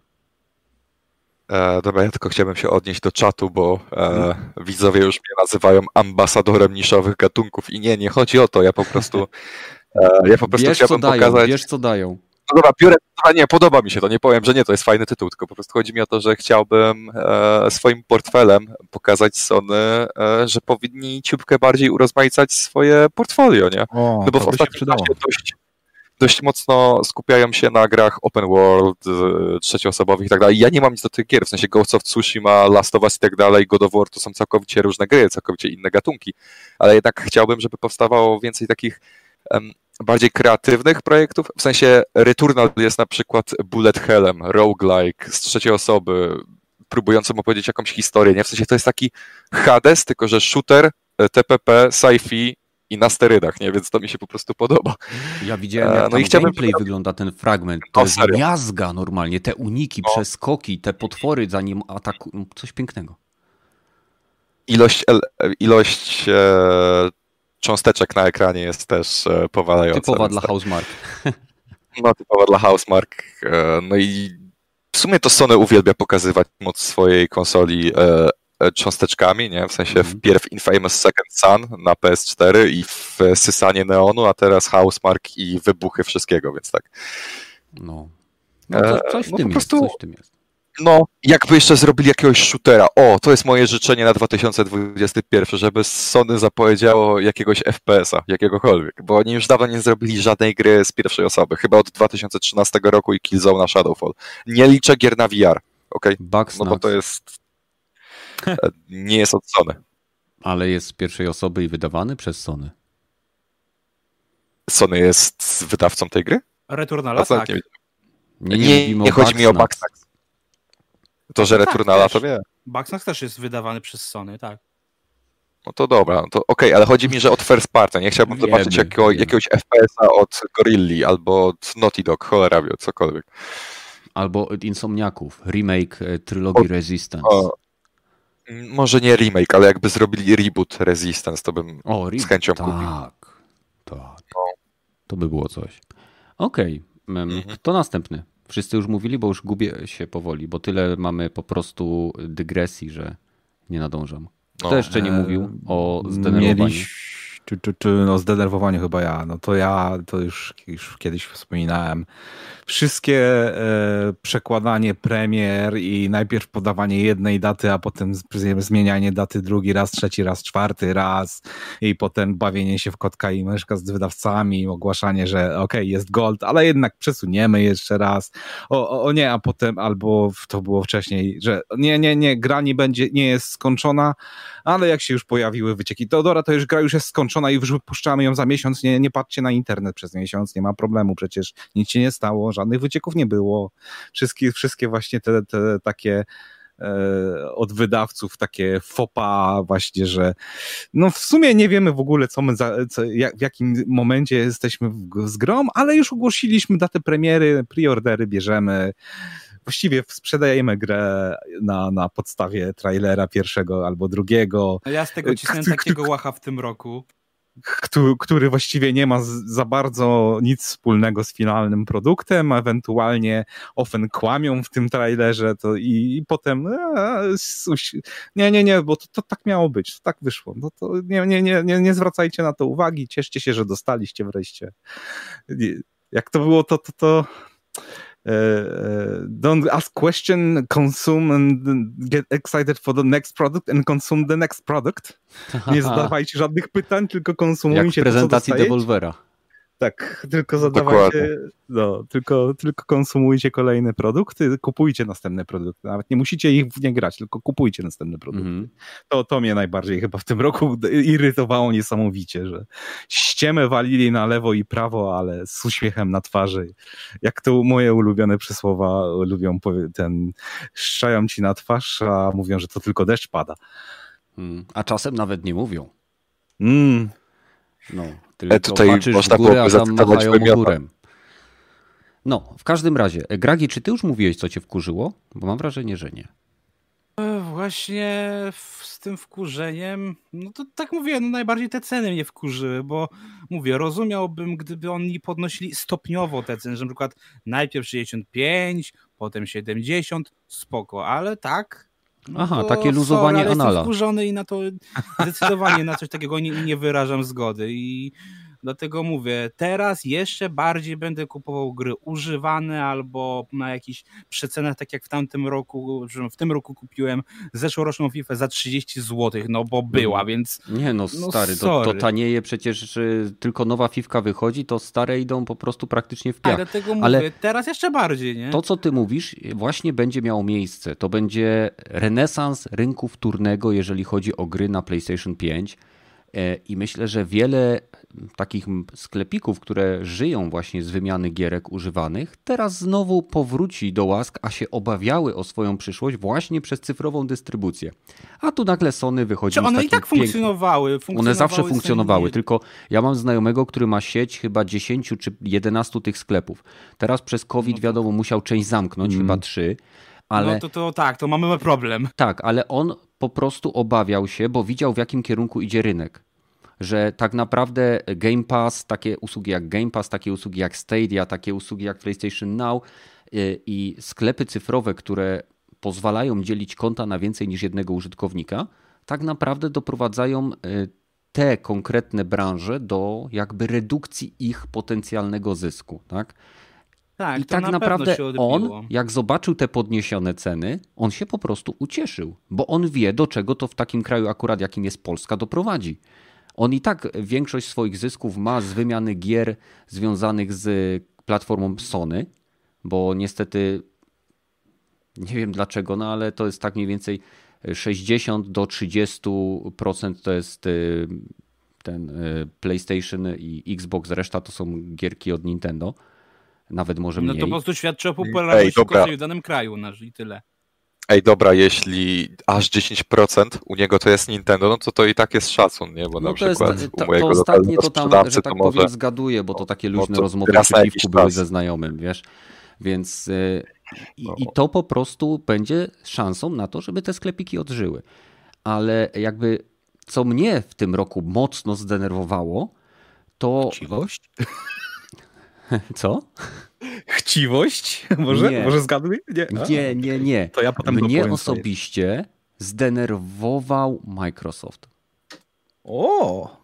O! Zdenerwował wow. mnie Microsoft tym, że y, mydlili oczy graczom y, związanym z tym, tym Xboxem Series, tak? Związany, związaną mocą tego systemu, y, tymi grami, które pokażą jego moc, że y, nie będzie problemu z tym, że mamy dostawać tytuły przez nas bliższe dwa lata na tak naprawdę raz, dwa, trzy, cztery konsole z rodziny Microsoftu plus PC-ta, tak? I później nagle zaczęli się rakiem wycofywać i wszystkie premiery gier, które były przeznaczone, czy raczej istotne z punktu widzenia takiego brandowego, markowego dla konsoli Xbox, zostały nagle poprzesuwane do roku 2021, w tym przypadku nawet na jesień, w przypadku Halo Infinite.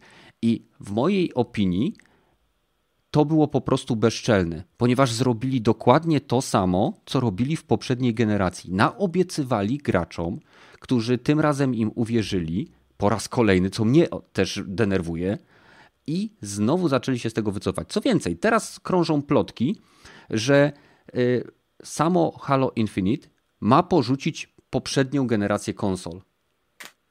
I to są mm. oczywiście plotki, niepotwierdzone, nie ale... Niepotwierdzone, nawet zaprzeczone przez głównego PR-owca od Halo. No, Mhm. na, na, jego mhm. Twitterze. To jest prawda. Słuchajcie, a pamiętacie prawda, jak PR-owiec CD Projektu y, zaprzeczał, że gry w wersji konsolowej nie działają stabilnie? No, ta, no to, dobra, no dobra, też masz rację, ale no, myślę, że w, to, przypadku, że... że w przypadku a w przypadku Halo myślę, że możemy być w miarę spokojni. Pamiętasz, jak Sony się nabijało z tego planu, a potem się okazało, że robią dokładnie to samo? To znaczy? Że jednak mm, Spider-Man, to nie, nie, my wierzymy w generację, a jednak mm. Spider-Man wychodzi na, e, dodatek do Spider-Mana wychodzi na poprzednią generację. Tak, tylko że no, to, ja, jakby... to nie jest dodatek, tylko spin-off, dobra, nieważne. Dobra, ale no tak. mamy tutaj do, do czynienia z troszeczkę innym podejściem, bo to, że Microsoft ma pełne prawo cofnąć sobie Ale wynik gry, jest ten sam. No, chodzi o to, że może sobie cofnąć tą grę za ten swój za termin, który sam sobie wyznaczył. Około dwa lata, tak?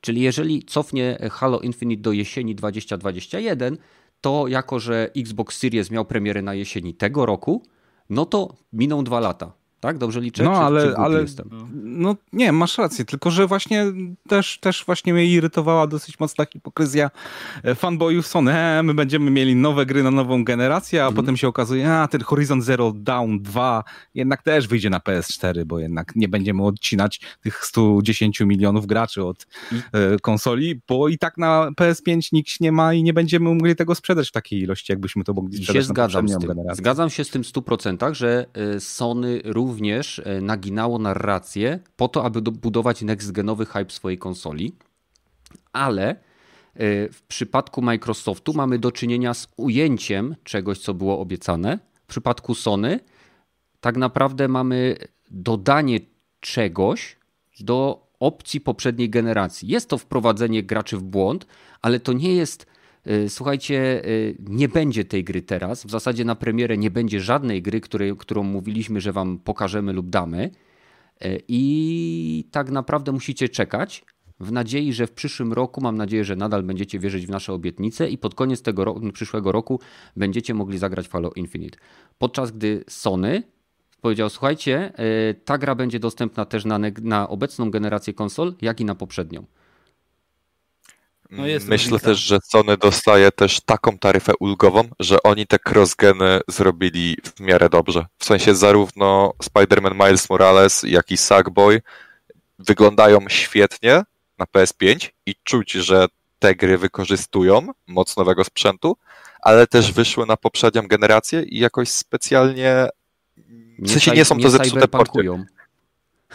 W sensie nie cyberpunkują, to nie są zepsute porty. W te gry da się dalej normalnie grać. W sensie mm. Sackboy chyba działa na, w stabilnych 60 FPS-ach na PS4. Więc e, tak, no w sensie nikt na tej sytuacji nie stracił. na PS Pro, ale tak to ten. Ale zauważcie jedną rzecz. Teraz Microsoft, y, jako, że mamy Xbox Series X, to naprawdę teraz zyskali nowy slogan reklamowy. Are you serious? Poważnie? O Boże, nie. Nie no tak. O Boże, nie. No, mo mogą się teraz Ej, dobra, dobra, ja się pójdę, e, nie wiem, albo powiesić, albo pójdę po wodę, jedno z dwóch. Zobaczycie, czy wrócę. Dam ci radę, jaką dawała mi moja ex. Powieś się na mokrym makaronie. To jednak pójdę po wodę. I tak oto Gragi uratował życie Kiwaku. E, dobrze, no to mamy te, e, co nas zdenerwowało, rozbawiło i Że tak powiem, je, jeszcze można było o tym mówić, możemy mówić o tym, co nas zdenerwowało. Możemy? No to co cię zdenerwowało? Co cię jeszcze wkurzyło? Jak już się tak no, rozkręcamy. Zdenerwowało mnie e, zajebisty e, remake e, slash remaster wspaniałego World of Warcraft 3 Reforge. O, Na początku tego roku On ma inny tytuł, on ma Refunded nazywa. Refunded ewentualnie, można go tak też nazywać. I niestety po raz kolejny Blizzard slash Activision, Blizzard Activision, bo to spółka jest, dało niesamowitego ciała, wypuszczając wybrakowany właśnie produkt, produkt, który najpierw zareklamowali, czym, że będzie czymś więcej, naobiecywali ludziom, mm. nawet przesunęli premierę, bo miał się pod koniec zeszł, tak 2019 pojawić, czyli jeszcze zeszłego roku i niestety nic to nie pomogło, dostaliśmy, nie dość, że nie, nawet nie chodzi o to, że dostaliśmy wybrakowany produkt, że za błędami, ale też usunęli możliwość tak jakby ściągnięcia oryginalnego World of Warcraft i w jedyny sposób, żeby w oryginalny World of Warcraft teraz grać, no to albo Polanie w, właśnie Ale... w kopie pirackie, ewentualnie w kopie niezaktualizowane przez internet. Mhm. Więc okej, okay, no wycięli, tam... wycięli najwięcej opcji, które ludziom, na których zależało. Tak, i podobno główne te... menu to była tak naprawdę w przeglądarce działało. Uruchamiała się tak. przeglądarka i te... E, obiecali zupełnie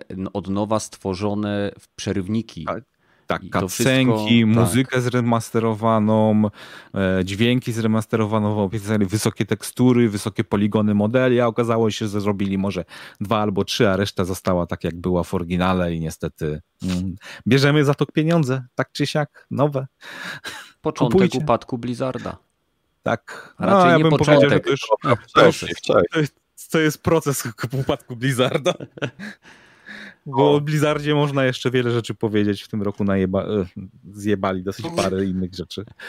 No, tak zwany Free Hong Kong. E, no, no. mi jeszcze rzecz, która mi się przypomniała z wizytą, czy z wizytą, która mnie zaskoczyła, że najpierw Mass Effecta ogłosili tego remastera, no fajnie, wszyscy się jarają. Gościu, jej, który stworzył serię... Jej. To jest tak, jej. Tak, no, ale wiesz, tam gościu... Blizzard. A, dobra, dobra, jeden pies. Eee, ale no, no, nie, wiecie nie, o co chodzi. No właśnie, no. Dobra, kontynuuj. Nie jeden pies, ale kontynuuj. Eee, chodzi, o Jezu, to jest Bioware, Boże, no ta nazwa jest podobna, sorry. No. jeden pies. No też jest na B. Też jest na B. I też robi gry. Tak, ale nie, chodziło mi o to, że to mnie rozwaliło, że najpierw hej, mamy remaster e, Mass Effect kolekcja i robimy piątkę. Kilka tygodni później gościu, który to ogłosił, hej, spierdalam z Mass Effecta piątki, rób, rób ta se dalej. Hmm. W sensie, to, to mnie rozwaliło, nie? Gościu, który, o, wiesz, ojciec serii mówi, że robią, a potem mówi, że się, że zrezygnował z y, funkcji tego y, dyrektora kreatywnego i robi co innego, będzie miał swoje gry inne zupełnie. To, to, to już takich do zabawnych jeszcze można by to zaliczyć. No, bo w sumie jeśli chodzi o BioWare, to co chwilę ktoś od nich odchodzi. Nie? No. Oni tam mają takie drzwi obrotowe zamontowane, wiesz? Tak jak ja się tylko zastanawiam, jest. kiedy jej od nich odejdzie, a raczej kiedy ich zabije. O, tak o, to jest kwestia czasu do tego wielkiego rowu wykopanego z martwymi deweloperami no, od to, to, wykopanymi jest... przez jej jest serio? naprawdę już kilka kroków, kilka jest kroków. No. I jej już przeładowuje swój pistolet. Podchodzi bliżej. Nie, ale mówię, no w tym roku naprawdę niektórzy powinni zasuwać ostro, bo to, co się w tym roku z wydawcami dzieje, to jest po prostu patola. I, i zarówno Sony, jak i Xbox to po prostu to jest taki śmiech na sali trochę, nie? Mhm. Hmm. No to Ej, może jeszcze a... o hard hardware'ze wspaniałym, który nikt nie może kupić, bo nigdzie go nie ma! A, karty Nvidia i karty AMD. E, tak, Oj, tak, tak. samo Xbox o, i PlayStation 5 też. jest nigdzie do kupienia w tej chwili, przynajmniej Xbox te akurat jeszcze kupisz. Xbox no, jeszcze idzie nie, Xboxa ESA się da. Mm. ESA da się na pewno kupić. E, da Chyba z półtora tygodnia temu widziałem e, nawet w sklepie fizycznie z 3 czy 4 sztuki w koszyczku sobie leżały, tuż koło Xboxa One S, przez co nikt w ogóle pewnie z casualów nie wiedział, że to są next geny, więc śmiech na sali, według mnie, jeśli chodzi o obsługę sklepu. E, I chyba jeden był Xbox Series X. Ale ej, szczerze, jak zobaczyłem to pudełko na żywo, to ja sądziłem, że to jest jakiś żart, bo to jest tak malusie, takie, no, nie wiem. No, fajnie szczerze, jest zrobione. Małe. Nie, ma, Series jest sexy. Tak, jest Series S jest sexy. Jak najbardziej. To fajna kuchenka indukcyjna, nie? Super. No. Działa dobrze. Działa dobrze, dokładnie. Najlepszy emulator w historii konsol. E, yeah. Ale mam pytanie, bo w sumie zobaczcie, rozmawialiśmy o tym, co nas rozśmieszyło, zaskoczyło i zdenerwowało. A co według Was było największym failem 2020, jeśli chodzi o gaming? Cyberpunk. Z premiera okay, Gragi odpowiedział Cyberpunk. Okay. Cyberpunk, no, Ewentualnie mm, Ewentualnie możemy jeszcze wspomnieć o. Czekaj. The 2? No właśnie nie wiedziałem jak z tego wybrnąć, aby nie pokazać, że ta gra mi się podoba. No tak, no o, o tym, jakie były kontrowersje związane z Last of Us 2. A to o, o, największych kontrowersjach możemy porozmawiać jeszcze w następnym punkciku. Jak są... A dobra, to następny, no, no, no tak, tak, tak, co tak zrobię. Co było największym failem dla ciebie, Kiwaku? Um, Myślę jednak, że Cyberpunk, w sensie ja na tą grę czekałem 8 lat, czyli 40% mojego życia. E, I kiedy zobaczyłem, jak ta gra działa na sprzęcie, który aktualnie posiadam, a na który e, no, ta gra była może nie specjalnie mocno, ale dość mocno reklamowana, no to e, no byłem, byłem niemiło zaskoczony, a tak bym to powiedział. Nie? W ale sensie... przynajmniej mamy swojego Duke Nukem Forever, nie? W sensie nie no, nie Duke Nukem Forever, nie, nie, nie, ta gra jest dobra, gra w nią na PC i naprawdę strzela się fajnie, jeździ się fajnie, grafika na PC jest przepiękna i fabuła wydaje się spoko. Uwielbiam Jackiego, bo ja grałem tylko wczesny etap gry, żeby sobie nie spoilerować. Mhm. W sensie ta gra wydaje się świetna i po prostu cholernie mnie boli w głębi duszy, że nie mogę w nią grać i się nią cieszyć, no bo no, zarząd i akcjonariusz nie, no, jest. PC, to możesz w nią grać w miarę komfortowych warunkach. Nie mam PC, okej, okay. grałem u kuzyna, który ma RTX 2070, okay. więc on może sobie na spokojnie grać w tą grę z RTX-em włączonym i nie wiem, na wysokich czy tam średnio wysokich jest gites. A ja no nie dałbym radę grać w tą grę w 23 25 klatkach e, i się nią cieszyć jeszcze w 720p i z taką ilością błędów, więc nie. Mm. Nawet po paczach. Czyli mamy dwa głosy na Cyberpunka 2077. Rogaty? Niestety. Hmm. Fail Gamingu 2020. Gamingu bezpośrednio. No może być też nie, hardware nie... ogólnie, chodzi mi o całą branżę, tak? Całą branżę. Nie mam tak jakoś nie uważam, że Cyberpunk powinien, zasługuje na takie gówno rzucanie. Raczej uważam, że właśnie PR trochę pojechał po bandzie. To bym mógł zaliczyć, ale to, to jest standard moim zdaniem. No, z durnych rzeczy uważam takich failowatych to jest Apple versus, versus Epic. To, to o Jezu, tak. Obydwoje to są pamię... siebie zwarci i, i moim zdaniem kłócą się o pieniądze, a tak właściwie tylko y, podpierając to, że on, my chcemy być lepsi dla wydawców, my chcemy być lepsi dla deweloperów, my chcemy być lepsi dla, dla graczy. Nie, nie, nie chodzi nic, nic z tych rzeczy, panowie. Wy chcecie po prostu więcej kasy dla siebie. To jest jedyny wasz argument. Nie bądźcie aż takimi wielkimi hipokratami, że, że widać to w każdym waszym ruchu, całe te pozwy, całe te przygotowania Epika, e, żeby móc podmienić ten e, tak jakby wydawanie na te V-Bucksów w sklepie e, Apple'a na swoje, ze swojego tak jakby możliwości płacenia przez swoją apkę, a nie przez e, Epika, żeby więcej kasy chodzi tylko i wyłącznie o kasę, a nie żeby o, dla dobra graczy albo dla dobra deweloperów było. Jest hipokryzja. Na, na, na, jeden z największych hipo, hipokrytów właśnie moim zdaniem to jest Apple i Epic. Apple się chwali tym, że nie, no my w, świetnie wspieramy swój, ten e, rynek, tworzymy e, tak jakby nowe rodzaje sprzed, ten, e, miejsca do pracy i w ogóle, ta, ale kuźwa, robicie to na, na barkach ludzi właściwie, którzy pracują za niewolnicze płace, no, no to to wyszło niedawno. Tak samo robi to sam Epic, że nie, nie, że, że crunch jest zły, mówi, że, że, że nie, my chcemy dać więcej kasy dla deweloperów, nawet Epic Game Store jest, nie, to taki złoty, złoty bilet dla deweloperów dają tym, którym pozwala e, żeby weszli do ich sklepu, a w rzeczywistości sami crunchują straszliwie, sami płacą mało swoim tak jakby interna, internom w swoim studiu, sami jedą po, tylko po to, żeby jak, naj, jak najszybciej, jak naj, najwięcej kasy zarobić na, na Fortnite sami konkurencję podkupują, sami właściwie zamykają możliwości dla innych, podkupując jakieś tam poszczególne firmy, które do, do, do niedawna robiły dla wszystkich, a teraz robimy tylko dla Epika i wam się nie podoba, to już wasz problem. Okay. To, to mnie najbardziej, taki największy epic fall, to właśnie Epic versus Apple dla mnie to był. Okej, okay. no to no tak, jabłko epic spada, fail. Epic i tak dalej. W każdym razie, jeżeli chodzi o mnie, według mnie największym failem takim gamingowo-hardware'owym e, były premiery organizowane przez Sony, przez Microsoft, przez Nvidia i przez AMD ich najnowszych sprzętów. E, nie mówię tylko o tutaj naszym rynku europejskim, bo tutaj tak naprawdę ta dyscyplina, e, czy raczej możliwość zakupienia tego sprzętu była utrudniona, ale nie było takiej sytuacji, że nagle e, dzień przed zapowiedzianym terminem składania preorderów, nagle w Walmartie można było składać preordery. Tak?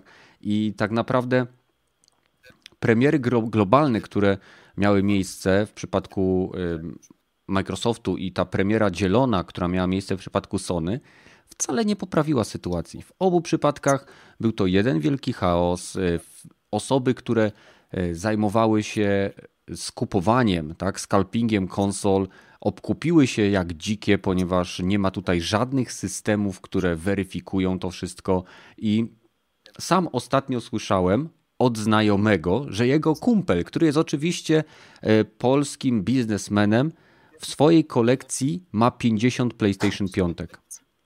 Jezus Maria. I on y, nimi handluje teraz, sprzedaje je ze sporym zyskiem, już większość sprzedał. I tak naprawdę ja wiem, że to jest wolny rynek, tak? Tyle tylko, że to nie stawia w dobrym świetle firm, które organizują tego typu eventy preorderowe, jeżeli te firmy nie są w stanie dopilnować w żaden sposób, aby ten sprzęt był w jakiś, w jakiś taki, nie wiem, ludzki sposób rozdzielany, bo i nie można kupić kart Nvidia, i nie można kupić kart AMD. PlayStation 5 to już w ogóle, Xboxów w Stanach to ze świeczką szukać i to wszystko tak naprawdę, co z tego, że te konsole mają najlepszą cenę, y, stosunek ceny do wydajności od nie wiem ilu generacji. Co z tego, że takie gry jak Demon Souls, czy nie wiem, remasterowany Gears 5 wygląda rewelacyjnie i działa w 120 klatkach, czy tam w 60 w 4K i, i na ustawieniach wyższych niż, niż PC-towe. Kiedy tak naprawdę przez y, małą dostępność tego całego dziadostwa, które próbują gracze kupić, jest część tylko osób, które są w stanie tego doświadczyć. A ceny są windowane. Tylko, jest jeden haczyk. Słucham? Jest jeden haczyk, bo Jim Ryan powiedział na chyba trzy tygodnie przed premierą PS5, mhm. że prawdopodobnie tak będzie, że tylko osoby, które złożyły preorder dostaną piątkę, więc y, tak naprawdę osoby, które troszkę bardziej śledzą media branżowe, mogły się na to przygotować, nie? Więc mnie no, ale... to rozwala, że to było jawnie powiedziane. Ale nie każdy problem, śledzi media będzie... branżowe. Nie każdy jest takimi no-life'ami jak my, że y, w momencie, kiedy nie mamy co robić, to sobie sprawdziłem gamingowe newsy na sześciu różnych stronach w pięciu różnych krajach. A tu też chyba dochodzi do tego, że Sony nawet nie wiedziało, kiedy pierwszy otwiera preordery, bo o ile o Jezu, pamiętam... ten moment, tak, no to no. było, o Boże, epickie. Epic Fall to też ciekawy był. Dokładnie. Że na najpierw, pewno z, ty, z kilkutygodniowym wyprzedzeniem dnia, no. tak, zostaniecie no. poinformowani, nie ma się czego bać. Dzień wcześniej. Albo dum, zapiszcie się na nas newsletter i dostaniecie specjalny przywilej, żeby dostać preorderę jako w pierwszej kolejce. A dostaliście maila po dzień po, po, po zapowiedzieniu, pre, po preorderach już. Tak. Masakra. No, ale w każdym razie Sony coś się musiało udać, bo podobno wchodzą z PlayStation Direct, czyli ze sklepem PlayStation do Europy, więc chyba sprzedaż przez PlayStation Direct w Stanach im się powiodła i udała. Więc zobaczymy, jak to będzie wyglądało. Ojej, co ciekawego jeszcze? Mieliśmy faila. Ok, to mhm. jaki według Was był największy sukces 2020 w gamingu? Hades. Dziękuję, Kiwaku. I kropka. W sensie, no dobra, no może słów więcej. Mówimy o indyku, który całkowicie zrewolucjonizował e, gatunek, e, który reprezentuje, nie? czyli roguelike'i, bo to jest chyba pierwszy rogalik, który ma naprawdę porządną historię. Więc to jest bardzo ciekawy przypadek, nie? I to kolejna gra od Super Giant Games, który jest na tak wysokim poziomie, nie? Więc wow brawa dla studia i każdego, kto maczał palce przy tej grze. Tyle mogę powiedzieć. Mhm. Rogaty, a ty widziałeś jakiś sukces w tym roku, taki, który przyciągnął twoją uwagę? Że tak powiem, EA nie zrąbało jednej gry, Command and Conquest Remaster. Nie zrąbali tego. To jest naprawdę wielki sukces, że EA czegoś nie zjebało. ale to, to niestety poprzeczka była naprawdę bardzo niska, ale naprawdę to tyle, tyle pracy, co, to, co w to włożyli i że ludzie, którzy oryginalnie to robili, im pomagali, jednak, że do, dociągnęli to tak, no dopięli wszystko praktycznie do, do ostatniego i wydali tą grę naprawdę w sposób, no, tak jak powinno być. No. Udało im się czegoś, czegoś nie spierdolić. No, nie, u, właściwie nie powinienem mówić, że to jest dobre, bo nie powinno się klaskać za coś, co powinno być tak, jak powinno, a, a, a nie, że kuźwa, ale to, że jej, że nie zjebało czegoś, to naprawdę mnie zaskoczyło, to jest do, dobra wiadomość, że a no, może to... jednak, jeszcze, jeszcze wromek nadziei w EA coś tam, a może, może jednak coś w przyszłości będzie jeszcze od EA dobrego. Hmm, hmm, hmm. Gragi, a ty co? Widziałeś jakiś sukces w tym roku? Coś, co no stwierdziłeś, ale im się udało? No to chyba jednak można to jednogłośnie powiedzieć Ghost of Tsushima, tak? Gra, która początkowo hmm. była uważana za kopię Asasyna i się na nią patrzyło na zasadzie, e, no w sumie może chwilę się pograj, ale w sumie nic nadzwyczajnego. Okazała się naprawdę kapitalnym tytułem, który do tego jeszcze dostał świetnego koopa, także no chyba to można takim sukcesem nazwać, a z tych mniejszych to Baxnax, który też mm, gierka, która nikogo okazała się, że całkiem jest fajna, warto ją ogrywać i no tutaj to są chyba takie dwie, dwa takie niespodziewane sukcesy moim zdaniem. Hmm. No, no ja i sukcesem po... jest to, że ci, co do, e, zamówili Prel, faktycznie playaka w większości dostali, nie? Nie mówię o wyjątkach, gdzie na przykład ci, yy, wiesz, dostawca ukradł albo wycofali w ostatniej chwili, więc mhm. no jednak też, jeżeli dostałeś e, PS5, to to już trzeba uznać za sukces, nie? Tak, zakładając, że to jeszcze działa. XCOM. XCOM. A, no to, to mamy faila roku, nie? Tak, No to e, jest failer roku. No, Zdecydowanie. troszkę zbyt pazerni byli. W każdym razie, jeżeli chodzi o mój największy, według mnie, największy jakby sukces, tak? To zaskoczyło mnie bardzo swoim sukcesem Warzone. Nie byłem, byłem przekonany, że nie ma na rynku miejsca na kolejnego Battle Royale, a tym bardziej nie wydawało mi się, żeby e, kod był w stanie pociągnąć tak dużą mapę, taką ilość graczy w takiej jakości. Hmm. Ale to jest bardziej sukces zeszłego roku, a nie tego. Ale wiesz co, No nie. sukces, sukces tego roku, dlatego, że ta gra się nadal utrzyma i trzyma się mocno i rośnie. I w chwili obecnej mamy, zobacz, na rynku mamy Apexa, mamy Warzona, mamy PUBG i mamy Fortnite'a. I inne gierki, które za przeproszeniem walczą jak ptaszki o okruszki. A mi się wydawało, że jest miejsce tylko na trzy takie tytuły. I to mnie po prostu zaskoczyło. No to ja tylko chciałbym powiedzieć dwie rzeczy. Po pierwsze, Warzone wyszedł w tym roku, więc nie wiem czemu to miała być sprawa związana z e, rokiem e, minionym. No bo gra miała premierę chyba drugie w poprzednim, nie? E, No Modern Warfare miał premierę w poprzednim, ale Warzone już typowo jako tryb wyszedł w tym roku, więc Tak, tak.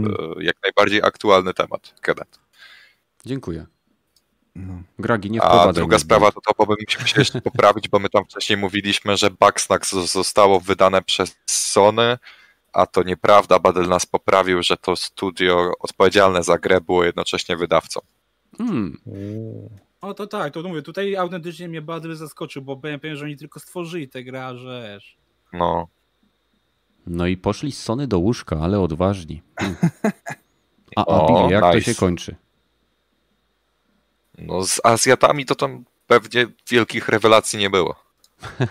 Stereotypy, stereotypy. Stereotypy. Okej, No. no to co jeszcze ciekawego nam, skoro już sukcesy mieliśmy? E, możemy pogadać o kon- kontrowersjach. Nie? No, no ale to bym chciał do, dorzucić. Je, jeden moim zdaniem mało low level, ale jednak dosyć ważny dla biedaków i, takich jak ja, czyli Game Pass. To jest moim zdaniem sukces tego roku, że zarówno wersja na PC, jak i na konsolę przyniosła tyle fajnych gier, w które można sobie na, naprawdę tak tanio pograć, tak sobie poszerzyć swój, tak jakby swoją bibliotekę gier albo też e, po prostu rozszerzyć swoje takie horyzonty, a nie zostawać ciągle w tym samym takim dołku. Ja jako stary wyjadać FPS-y pierwszy raz, nie, to nie, nieprawda, ale w, kolejny raz podeszłem do oryginalnego Final Fantasy VII w tym roku. Bo hej, jest na Game Passie, ach chuj, spróbuję. I pograłem w to z 2-3 godziny i uznaję to, że no, tak, to, to dla mnie to jest sukces, bo jakby tego nie dostał za darmo, to bym tego nie próbował nawet kupić nigdy, bo wiem, że więcej niż 2-3 godziny to ja przy tym nie, nie, nie, nie wytrzymam z powodu właśnie interfejsu i jak ta gra wygląda, ale żeby sobie przypomnieć sobie bo to grałem w 2001 roku w tą grę na PC i żeby sobie przypomnieć, jak ta gra rzeczywiście wyglądała i e, no dobra, czy, ona ma rzeczywiście Wygląda tak, do- tak, jak pamiętasz. czy, czy wygląda rzeczywiście tak, jak pamiętam, wygląda tak, jak w sumie, szczerze mówiąc, po tych dwóch godzinach grania uznałem, że hmm, wiecie co, może bym se pograł w to więcej, ale oczywiście, e, dobra, nie, nie grałem od tego czasu, jak, jak, jak po tych dwóch godzinach. Ale, ale właśnie oprócz tego, to tą masę, masę innych takich e, fakt faktem, jak to mówią, e, gówno indiki, tak?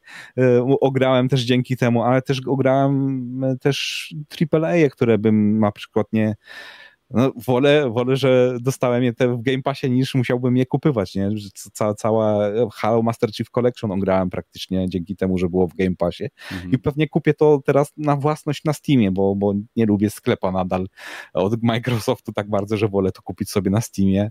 Tak samo przecież któreś, któreś już, e, któreś podejście do No Man's Sky'a miałem właśnie na PC dzięki Game Passowi, bo już mnie e, próbowałem tą grę ogrywać na Gogu i tam mi za bardzo co nie działało, jak to tylko wyszło na Gogu i teraz na, też na, na, na, na X, na sklepie od Microsoftu też nie za bardzo działa dla mnie, no ale przynajmniej nie musiałem władować w to kasę, żeby się o tym przekonać, nie?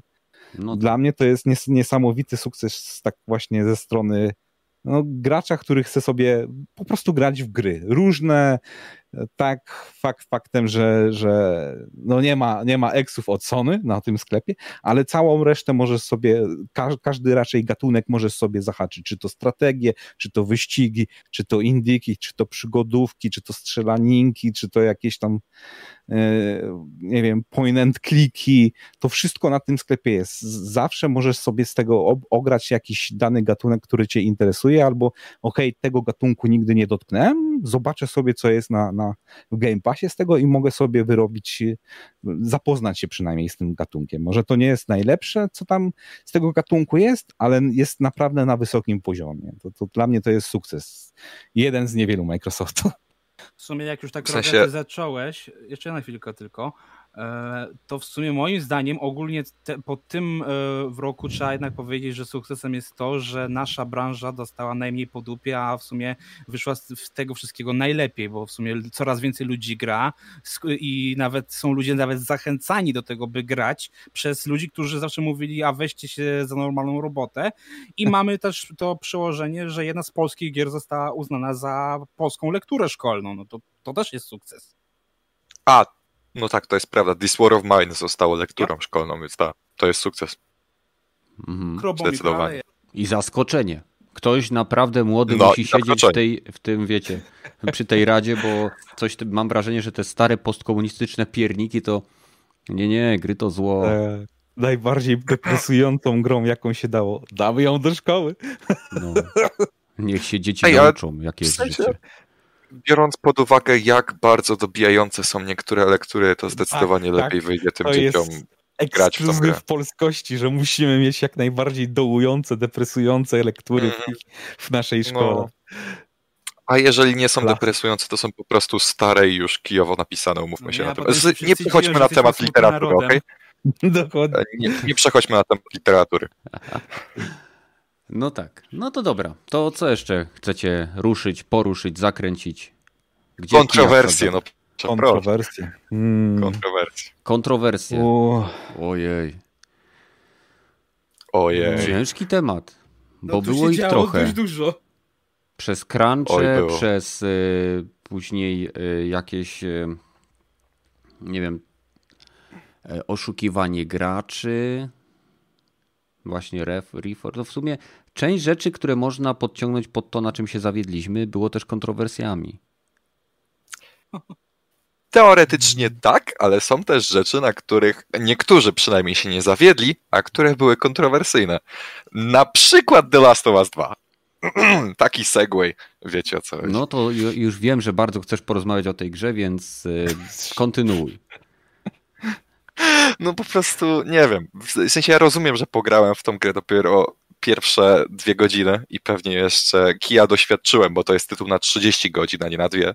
Aha. Ale już po tych dwóch godzinach ciężko jest nie zauważyć, jak wiele rzeczy ta gra robi dobrze. W sensie model strzelania jest milion razy lepszy niż w pierwszej części.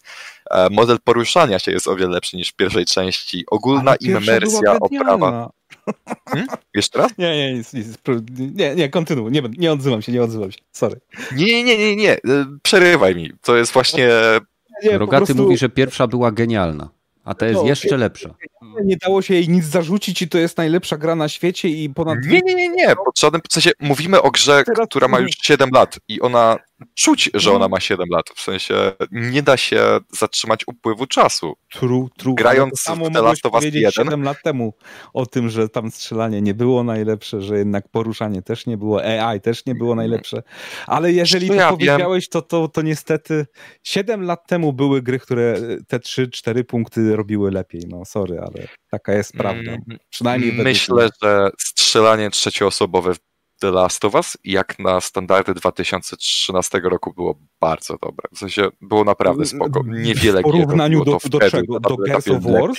Jako cover shooter to I dobra, była Gears of War to akurat e, Gears of War to akurat już od 2007 czy tam Szóstego. 8 wyty, Szóstego. 6 wytyczało szlaki w Dokładnie. tym gatunku. Więc tak, e, Gearsy w tamtym przez czasie, teraz, już nie, teraz już nie za bardzo, ale w tamtym czasie były królem trzecioosobowych strzelanek. One są tym punktem, do którego porównujemy resztę gier, przynajmniej z tamtego Mhm. okresu.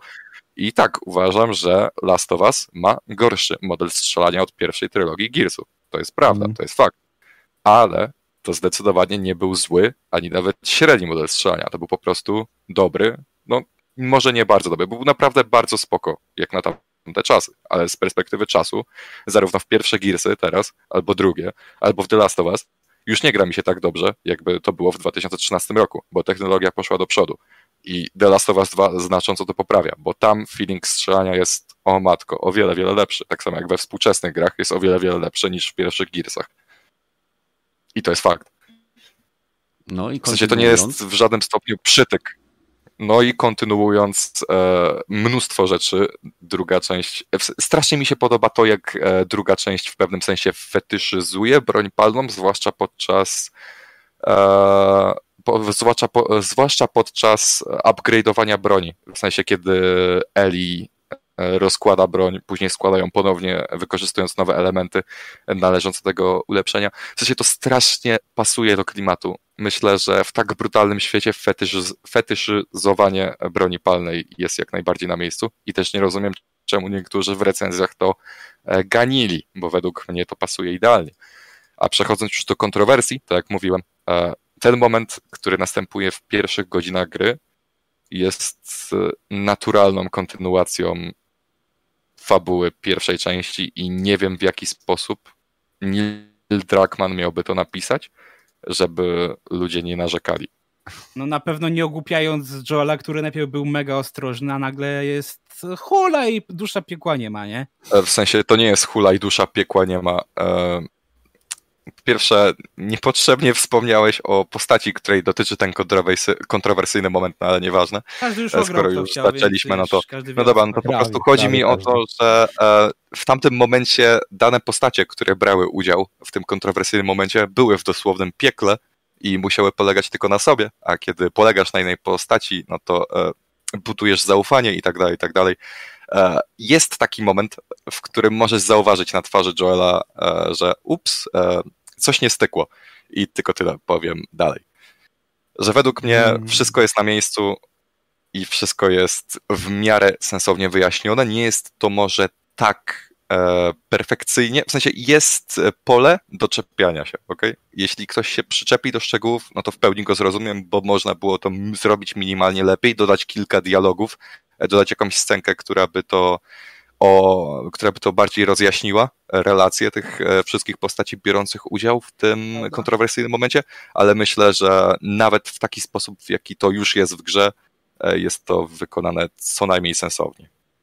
Mm. I nie rozumiem aż takiego dużego oburzenia, przynajmniej jeśli chodzi o ten jeden Okej, moment. Czyli dla ciebie Okej. kontrowersją tego roku było Last of Us i pod tym względem, Tak. że w momencie, kiedy już doświadczyłeś tej gry zaraz e, grając w ciągu po Last of Us 1, Tak. jest to dla ciebie dziwna kontrowersja. Tak, jest to dla mnie dziwna kontrowersja, bo to trochę tak jakby się dziwić, że nóż wbił ci się w stopę po tym, jak upuściłeś go na swoją stopę. W sensie, no, to jest, jest akcja i jest skutek tej akcji. Mhm. Rozumiem. To jest w pełni normalne, przynajmniej według mnie. Okej. Mhm. Next? Kto ma coś? Next. Gragi. To, No, opowiadaj. ale o czym? O kontrowersji roku według ciebie. No, no to mówię, no całościowo można powiedzieć, że The Last of Us 2, ale kontrowersją taką roku, kurwa, no przypomnieć sobie, to jest, mówię, ciężko mi właśnie, najgorsze, że ja nie mam tak dobrej pamięci, żeby wszystko spamiętać, nie?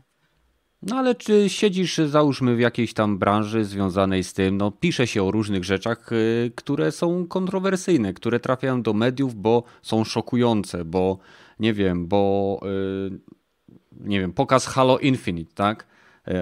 Craig, cała zadyma tak, z Craigiem. To było, to było I... piękne. Okej, okay, ale to nie była kontrowersja, tak? To był bardziej takie zszokowanie graczy, że Microsoft zdecydował się to pokazać. E, ale nie wiem, na przykład Crunch. Co sądzisz o Crunchu? Jak, jak dla ciebie ta ilość e, artykułów, czy jakby zwierzeń, czy wycieków związanych z nadgodzinami w game devie była dla ciebie kontrowersją, która była warta tak dużej uwagi branży, czy to było takie rozdmuchanie po to, żeby kliki mieć? Myślę, że troszkę jest to za bardzo rozmuchane, bo to, że crunch jest, to wiadomo nie od dzisiaj, że no nie da się go wyeliminować.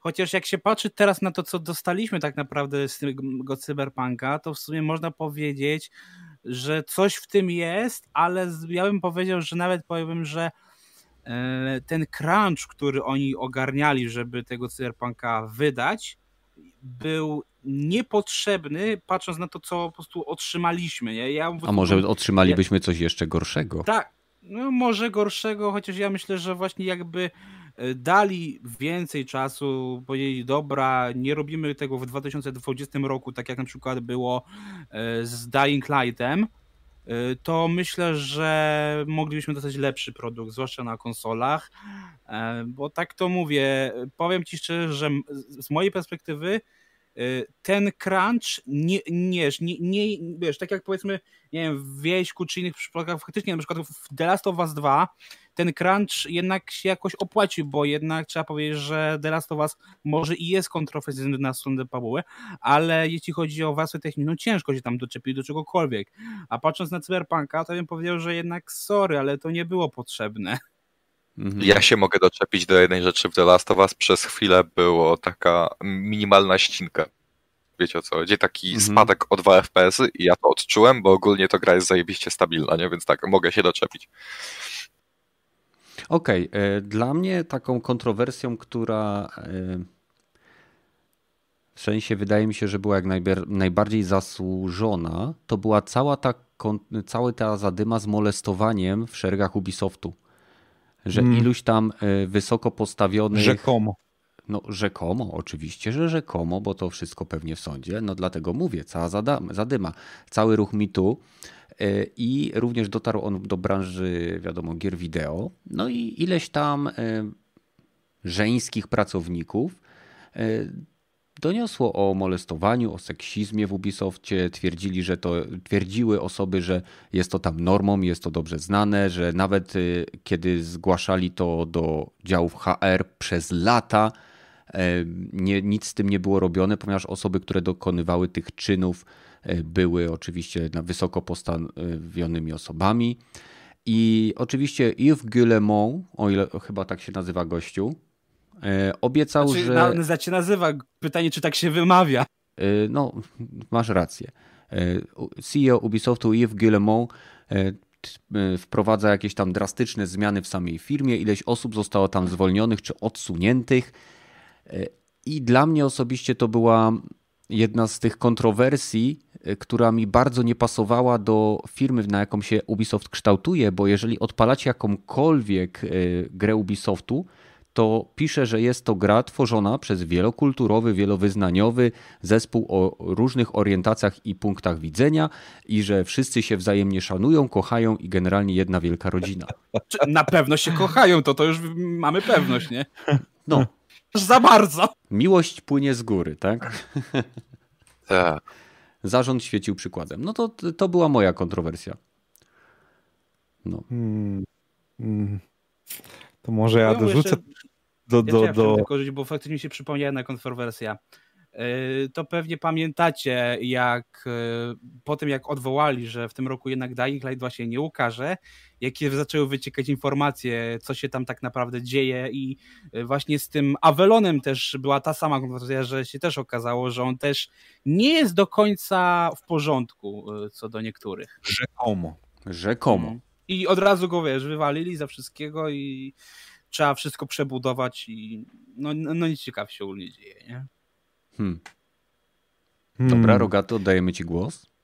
Co ja bym właśnie chciał się odnieść troszeczkę do listy Schindlera gier wideo, bo to mhm. pokazało dla mnie, że to jest gigantyczny rozmiar, rozłam pomiędzy tym, co e, tak jakby dosyć duża rzesza graczy myśli, a co powiedzmy pisaki z Kalifornii myślą, bo to tak bym chciał dosyć brutalnie nazwać, że prasa amerykańska jest super niewiarygodna w tej chwili.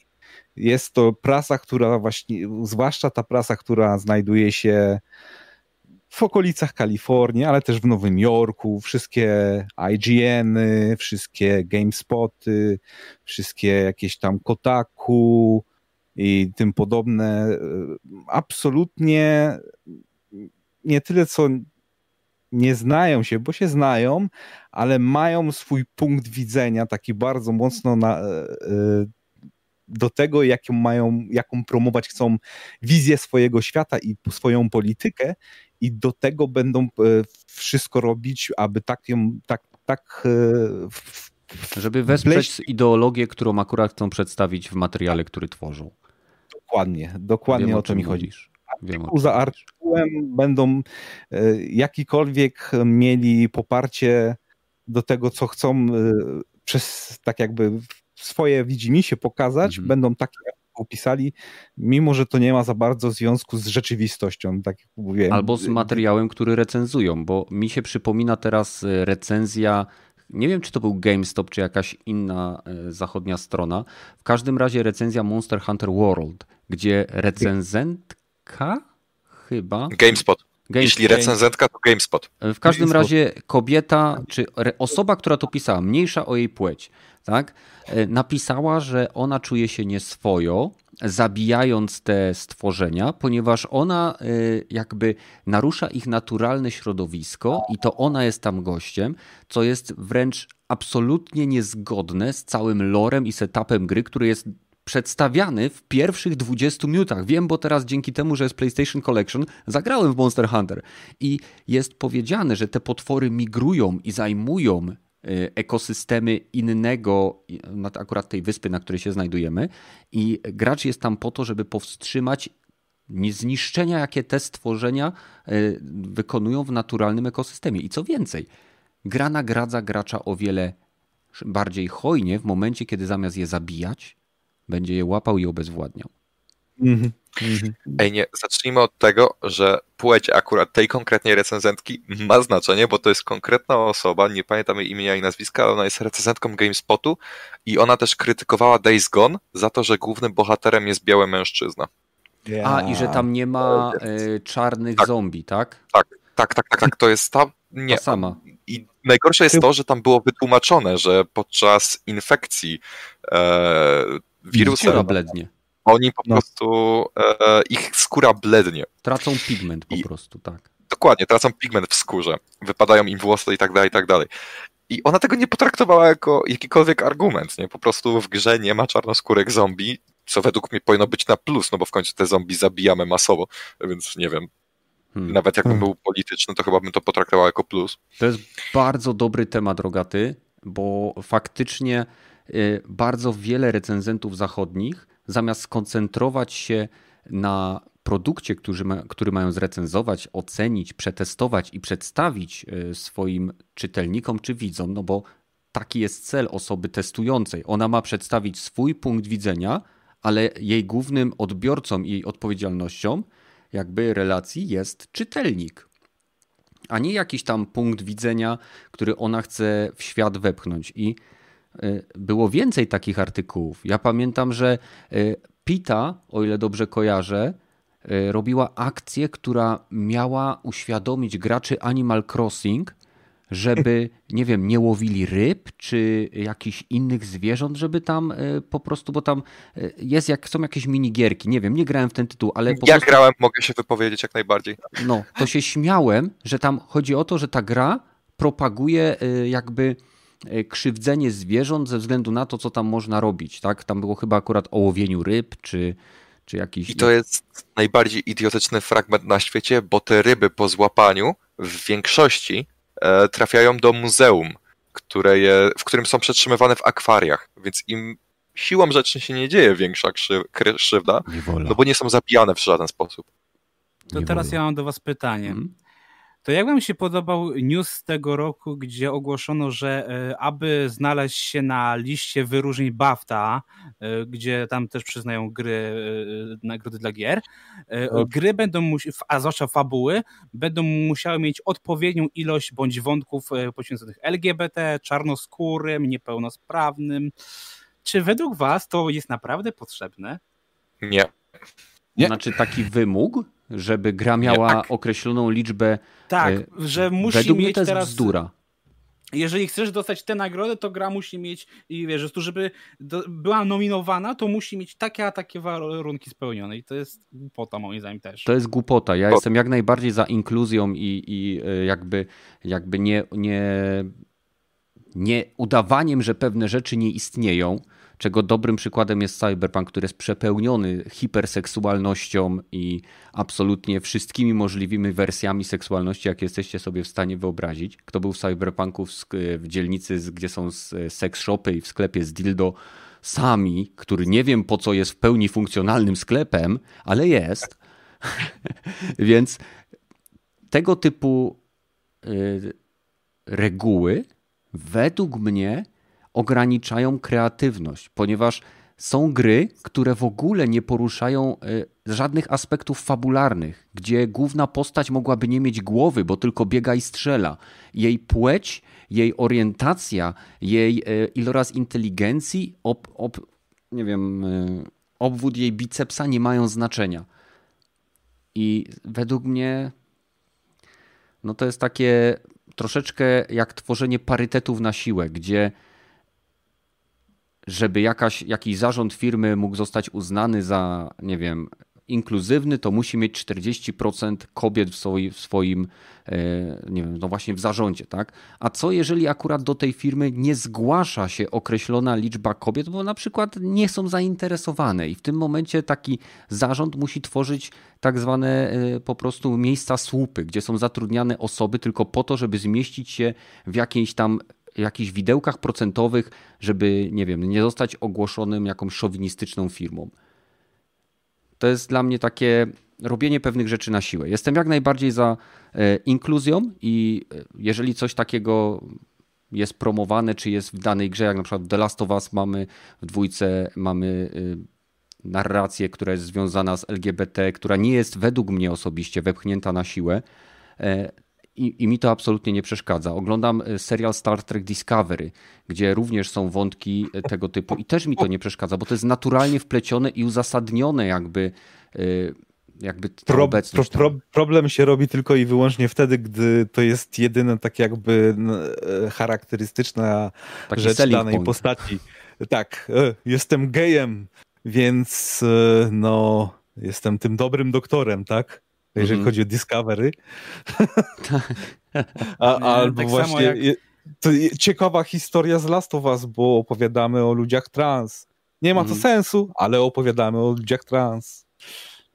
Dlatego można teraz, wiesz, zacząć przewidywać, jak będą wyglądały konwencje innych gier, na przykład e, powiedzmy, że córka Natana Drake'a okaże się e, lesbijką, która niszczy wszystkich mężczyznów, na przykład, bądź romansowała z Abi na przykład.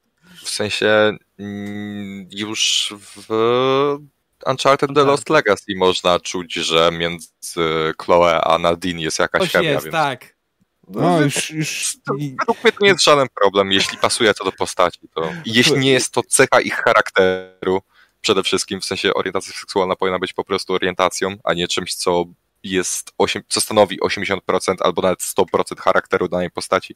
Dokładnie. Albo jest w ogóle elementem marketingowym, nie? To jest no albo elementem, w sensie nie wiem jak można promować grę czymś takim, no ale żyjemy w takich czasach, nieważne. No wiesz, jak można dzisiaj promować swoją grę, że możesz głaskać kotki, pieski, no to czemu nie? Nie no, to jest akurat spoko według mnie. W sensie ja no, lubię głaskać kotki, Ale nie uważasz, że to robienie z tego elementu reklamy, no to to jest takie trochę W sensie gracze bardzo często o to pytają, więc myślę, że odpowiadanie na to pytanie już podczas fazy marketingowej nie jest niczym złym ale Słuchajcie, jeśli najważniejsze jest y, pewne aspekty jakby cechy osobowości postaci są istotne z punktu widzenia fabularnego. I jeżeli w jakimś momencie wiemy, że ta postać ma e, relację z kimkolwiek, która jest relacją romantyczną, i to nie jest na takiej zasadzie, że e, ta osoba chodzi i od samego początku pierwsze co się wita, mówi: Nie wiem, jestem, cześć, jestem Jane, jestem lesbijką i później co chwilę w każdym przerywniku, ale nie możesz tak mówić, bo jestem lesbijką, albo obrażasz moją... I jeżeli to jest epatowanie na siłę, to w tym momencie to nie pasuje. Natomiast jeżeli mamy do czynienia z normalną narracją, z normalną relacją i pokazaniem, że e, nie wiem, że niech, niech Chloe będzie na przykład lesbijką i jej to na przykład e, no, naturalnie pasuje. To nie jest coś, co jest wyciągnięte jako sztandar jej osobowości, że to jest coś, co ją definiuje, tylko to jest jakaś jej cecha. I, to wtedy pasuje, a e, są gry, które po prostu robią z tego e, główny punkt sprzedażowy i myślą, że samo to, że stworzą, nie wiem, czarnoskórą lesbijkę, która, nie wiem, ucieka od przemocy, tak, to że to już samo to zapewni im nagrodę BAFTA. To tak nie działa. W sensie na hmm. całe szczęście w grach jeszcze to aż tak nie wygląda, myślę. W sensie nie przypominam sobie gry, w której byłoby to aż tak mocno wciśnięte na siłę, w sensie, żeby tylko zrobić checklistę. A, dobra, mamy osobę reprezentującą LGBT, i tak dalej, i tak dalej. To bardziej Trochę w filmach i serialach. można by powiedzieć, że to było takie trochę. E, jest to w tym najnowszym Spider-Manie jest to trochę tak trochę wciśnięte ten Black Lives Matter, jeżeli wiecie o czym mówię. Jeden mural, no to dlaczego na siłę? No tak, ale czy ten mural faktycznie był potrzebny? Znaczy, faktycznie on gdzieś tam wpisuje się gdzieś tam może w lore Milesa i mi na przykład no, on faktycznie nie przeszkadza, ale czy on był potrzebny? Ale czy przeszkadza? W sensie to jest historia o nastolatku z Harlemu. Dokładnie. Więc myślę, że nawet, nawet nie wiem, czy zauważyliście, w Milesie Moralesie jest o wiele mniej interakcji między Milesem a policją. No, pro problem się robi tylko w ten sposób, że jeżeli to by było w drugą stronę, no to to już, to już jest problem. Tak, to już tak. jest według prasy problem. Jeżeli robimy grę w środku Europy, w Czechach w XVII czy tam XV wieku, to nie może, nie, nie może zabraknąć czarnych. To jest problem. To jest problem, to jest problem. ale też zależy od tego, problem. czy mamy do czynienia z grami, które są historycznie poprawne, czy są to gry fantazy, bo wtedy nie ma żadnych reguł, o ile gra opiera się o lore. Także tak powiem, troszeczkę dziabnę w kierunku serialu Wiedźmin. To, tak? To, to I ja... y, lasu bruklińskiego. Oj, nie no, a akurat y, było. jeszcze jak Ej, pomijmy fakt, że ten las w ogóle miał chyba z 20 metrów kwadratowych maksymalnie. Przecież tam była jedna ta, jedna alejka dosłownie. Słuchaj, no to był park brukliński, jakaś tam... no. no. To był park brukliński typowo. No, przypominam, że, że problemem jest też, wiel, wiel, że od lat jesteśmy seksistami, jesteśmy rasistami, jesteśmy e, ksenofobami, no, tak. bo gramy w gry, tak. jesteśmy biali. No, to, to jest problem największy w tej chwili. Nie mhm. to, że właśnie, że jest jakieś crunche, nie to, że, że e, drogie, że jakieś wykorzystywanie seksualne, że kłamią. Nie, to, że my jako gracze jesteśmy największym problemem w świecie grach, że jesteśmy toksycznymi graczami. Mhm. że, tak. że lubimy grać przed, i siedzieć przed telewizorem i lubimy, czy monitorem i lubimy grać gry Najlepiej y, półnagą kobietą w bikini odrąbywać dokładnie. głowy y, osobom innej y, etniczności. To jest, dokładnie, to, to, to jest, jest największy problem. Tak, to jest jedna też właśnie z tych rzeczy, które mówisz o narracjach, że ludzie próbują dodać znaczenie do słów, które tak naprawdę wypaczają to, czym te słowa są. I nie wiem, czy się ze mną zgodzicie, ale mam wrażenie, że po tym takim okresie wręcz nachalnego pchania różnego rodzaju takich e, właśnie źle zaimplementowanych treści związanych, nie wiem, z różnymi kolorami skóry, czy właśnie z, z różnymi e, preferencjami seksualnymi, tak naprawdę z biegiem czasu ci deweloperzy nauczą się to robić w sposób po prostu naturalny, bo teraz robią to, bo przychodzi do nich gościu z marketingu i mówi: Słuchaj, jak nie będziemy mieli e, lesbijki, e, osoby o jakiejś etniczności i nie wiem, być może nawet transwestyty lub transseksualisty. Albo homoseksualnego psa. Whatever. Whatever. E, chodzi mi o to, że przychodzi gość i mówi: Słuchajcie, musimy te checkboxy odznaczyć bo inaczej nasza gra może wylądować na liście gier, która na przykład jest, y, nie wiem, y, nieinkluzyjna w jakimś tam aspekcie. Tak. Sie tylko 7 dostaniemy, jak nie będzie więcej takich postaci Dokładnie. LGBT. W sensie niektóre serie według mnie się uwsteczniły pod tym względem. Na Mhm. przykład mi się o wiele bardziej podobało to, jak e, Assassin's Creed Odyssey rozwiązało podział e, bohatera na kobietę i mężczyznę. Nie? Tutaj mieliśmy kompletnie dwie różne postacie. Aleksiosa i Cassandrę, które problem były... w tym, że wtedy gra nie ma sensu i właśnie, tylko problem wtedy się robi, że e, gra nie ma sensu wtedy pod sam koniec gry, jak ją kończysz i no zapędziliśmy się w kozi ruch i nie wiemy jak z niego wyjść. No, trudno. Nie ma na to odpowiedzi. y, pi- pisania gier, które są jakby dotyczą bohatera obu płci, jest taki, że sama historia musi również być w pewnym sensie uniwersalna. Y, Dobrym przykładem, myślę, tutaj jest y, choćby Cyberpunk, y, w którego niezależnie od tego, jaką płeć wybierzemy, sama fabuła się nie zmienia. Otwierają nam się inne opcje, które są logiczne do relacji gracza i jego płci. Czyli przypadkowo, przykładowo, będąc kobietą, można romansować z postaciami, które są lesbijkami. Tak? Będąc mężczyzną, automatycznie mamy to zablokowane, ponieważ one, choćbyśmy nie wiem, ile sobie w charyzmę wpakowali, to nie zmieni ich orientacji. Nie? Szkoda, bo mogłyby się nawrócić. Nie ma, dobra, Nie ma nieważne, nawet nie, skoment- nie skomentuję tego nawet. To, em, Nie oglądałeś Tasting Emmy, wszystko da, wystarczy mieć dobrego dylka tego. Nice dobra, Mi się wydaje, że to tak nie dalej, działa, okej. ale okej, chodzi mi tutaj Dobra. o dobrą W grach wszystko implementację. jest możliwe, nie?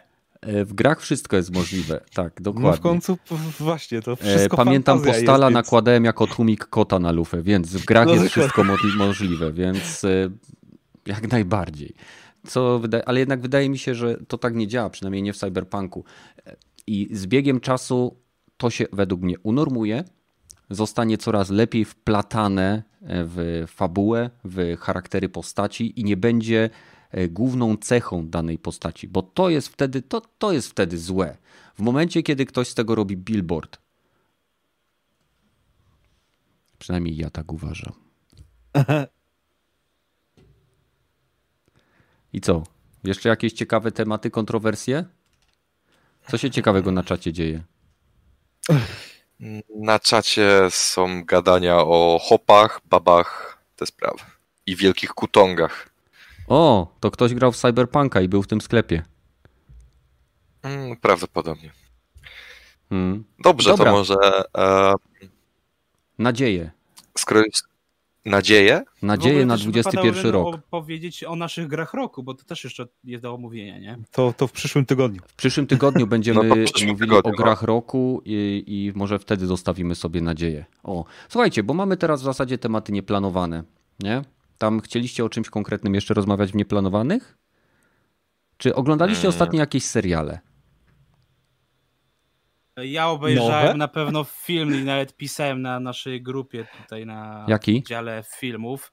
We Can Be Heroes. Jezus Maria, mam z nim autentyczny dylemat. Bo w ogóle, y, jak ktoś nie wie, to jest kontynuacja filmu, kontynuacja, a bardziej powiedziałbym spin-off e, filmu sprzed 15 lat autora e, serii Małych Agentów, czyli Rekin i Lawa Przygoda w 3D e, Roberta Rodrigueza, O mój Boże. gdzie mój wtedy- film dzieciństwa. tak, znaczy no ja, ja na przykład go bardzo lubiłem. Mów, mówię, to, mówię to wprost.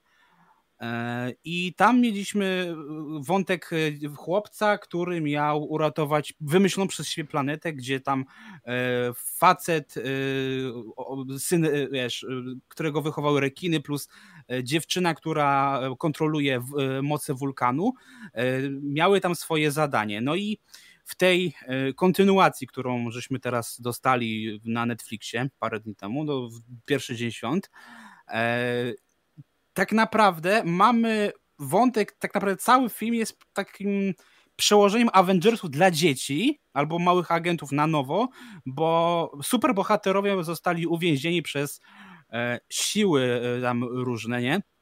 E, Przez kosmitów, dokładnie mówiąc wprost. E, I Rekin i Lawa też zostali uwięzieni. I takie właśnie, wiesz, pytanie skąd oni się tam wzięli, dlaczego są nagle w, w dziale superbohaterów. na to film nie odpowiada i tak naprawdę ich dzieci muszą ich uratować. I o ile faktycznie jako film superbohaterski mi się to podobało, było całkiem przyjemne, całkiem takie znośne, o tyle patrząc na to jako kontynuacja Rekina i Lawy, to to jest porażka na całej linii, bo one właśnie gra, czy film ci nie wytłumaczył E, dlaczego oni są nagle superbohaterami? Dla, skąd w ogóle e, pomysł, że właśnie wiesz, coś się przez te 15 lat z nimi działo? Co z postaciami, które były w pierwszej części i ich wątki nie zostały do końca domknięte? Więc ja na przykład filmów bardzo teraz właśnie teraz tak trochę też patrzę, szukam z serialami, to dopiero się gdzieś tam pewnie będę zapoznawał, jak coś znajdę, bo czekam najbardziej teraz to na Gragi, Cobra Kai. Polecam ci, jeżeli szukasz filmów, Color z Przestworzy lub Color Out of Space e, z Nicolasem Cage'em. Hmm. No ja mówię, teraz najbardziej czekam na Cobra Kai trzeci sezon. Te, tego nie da się zepsuć, nie? Wszystko da się, da się na milion różnych sposobów. Wszystko da się na milion różnych sposobów. Okej, okay, no to Gragi e, oglądał kontynuację filmu ze swojego dzieciństwa. E, Rogaty, ty coś ostatnio łykłeś?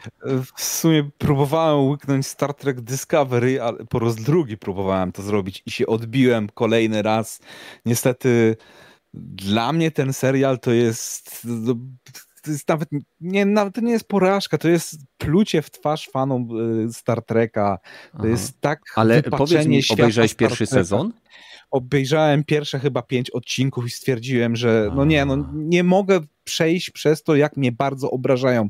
Ja rozumiem, że można sobie tam własną widzimisię swojego serialu robić, ale jak się podstaw logiki nie trzyma, jak się podstaw fizyki nie trzyma w takim serialu jak Star Trek, co jest science fiction dosyć mocnym. Owszem, możesz sobie uzasadniać wszystko jakimś tam pseudo-naukowym mambo-jumbo, ale mhm. musisz to robić, a nie, że nie, nie, przelecimy tam e, w ciągu tam 10 e, minut 20 e, tysięcy kilometrów w skafandrze i, i, no, i potem z prędkością, nie wiem, e, w taką, która by zmiażdżyła twoje kości w tym skafandrze i potem wyhamujemy i potem jeszcze wrócimy i nic nam nie będzie, absolutnie jedyny, jedyny problem mm. to radiacja, to okej, okay. albo jak za, zamieniamy zupełnie postacie, które były już kiedyś dobrze nakreślone w Star Treku, zamieniamy ich charakter, sposób zachowania i sposób bycia. Mówisz o spoku. No, to do tego nawet nie doszłem, ale widziałem właśnie y, y, fragmenty z dalszych sezonów. Albo normalnie Gwiezdna Flota jest traktowana jako, jak, jako organizacja jakoś no, zupełnie nie jako Gwiezdna Flota. To, to, to do, dosłownie to jakby okej, okay, to się nazywa Star Trek y, z nazwy, ale to zupełnie nie ma nic wspólnego z tym światem, ani z, z rzeczywistością, jaką ja byłem wychowany, czyli Next Generation, Original Serii, tak. czy nawet te późniejsze Deep Space Nine, czy Voyager. Fakt, Zgadzam jak, się. Jak się odbiłem, to zacząłem oglądać Voyagera i w Voyagerze są epizody, które normalnie szczena mi opada, jakie tam moralne i jak e, takie kon, pytania zadają, mhm. jakie tam postacie są świetnie nakreślone, jakie problemy muszą pokonywać, żeby przebrnąć przez właśnie ten To ja ci powiem jedną rzecz. E, mhm. Nie wiem, czy dasz radę, ale pierwszy sezon Discovery tak naprawdę kończy się dobrze, tak? Bo oni zrobili jeden błąd, który według mnie praktycznie skasował ten serial w moich oczach, ale i tak dotrwałem do końca, bo wiedziałem jakby, że kto ma się tam pojawić, nie?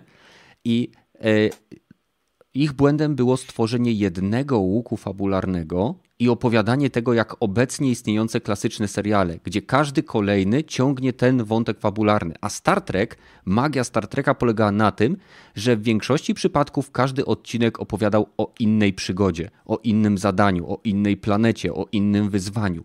Czasem to było dzielone na dwa odcinki, ale generalnie było tak, że miałeś odcinek i na przykład, ok, jesteśmy przy takiej planecie, mamy takie wyzwanie, idziemy w takie miejsce i jakby jest to, są te zadania moralne, tak? Te, te kwestie moralne i y, decyzje takie nie zawsze oczywiste.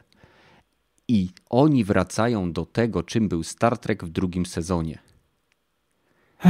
No nie, niestety, nie wiem, no... niestety, jak tego nie przetrwasz, to i zaczniesz od razu od drugiego sezonu, to będzie wiele rzeczy, które są e, po prostu niejasne. I też. E, Wiesz...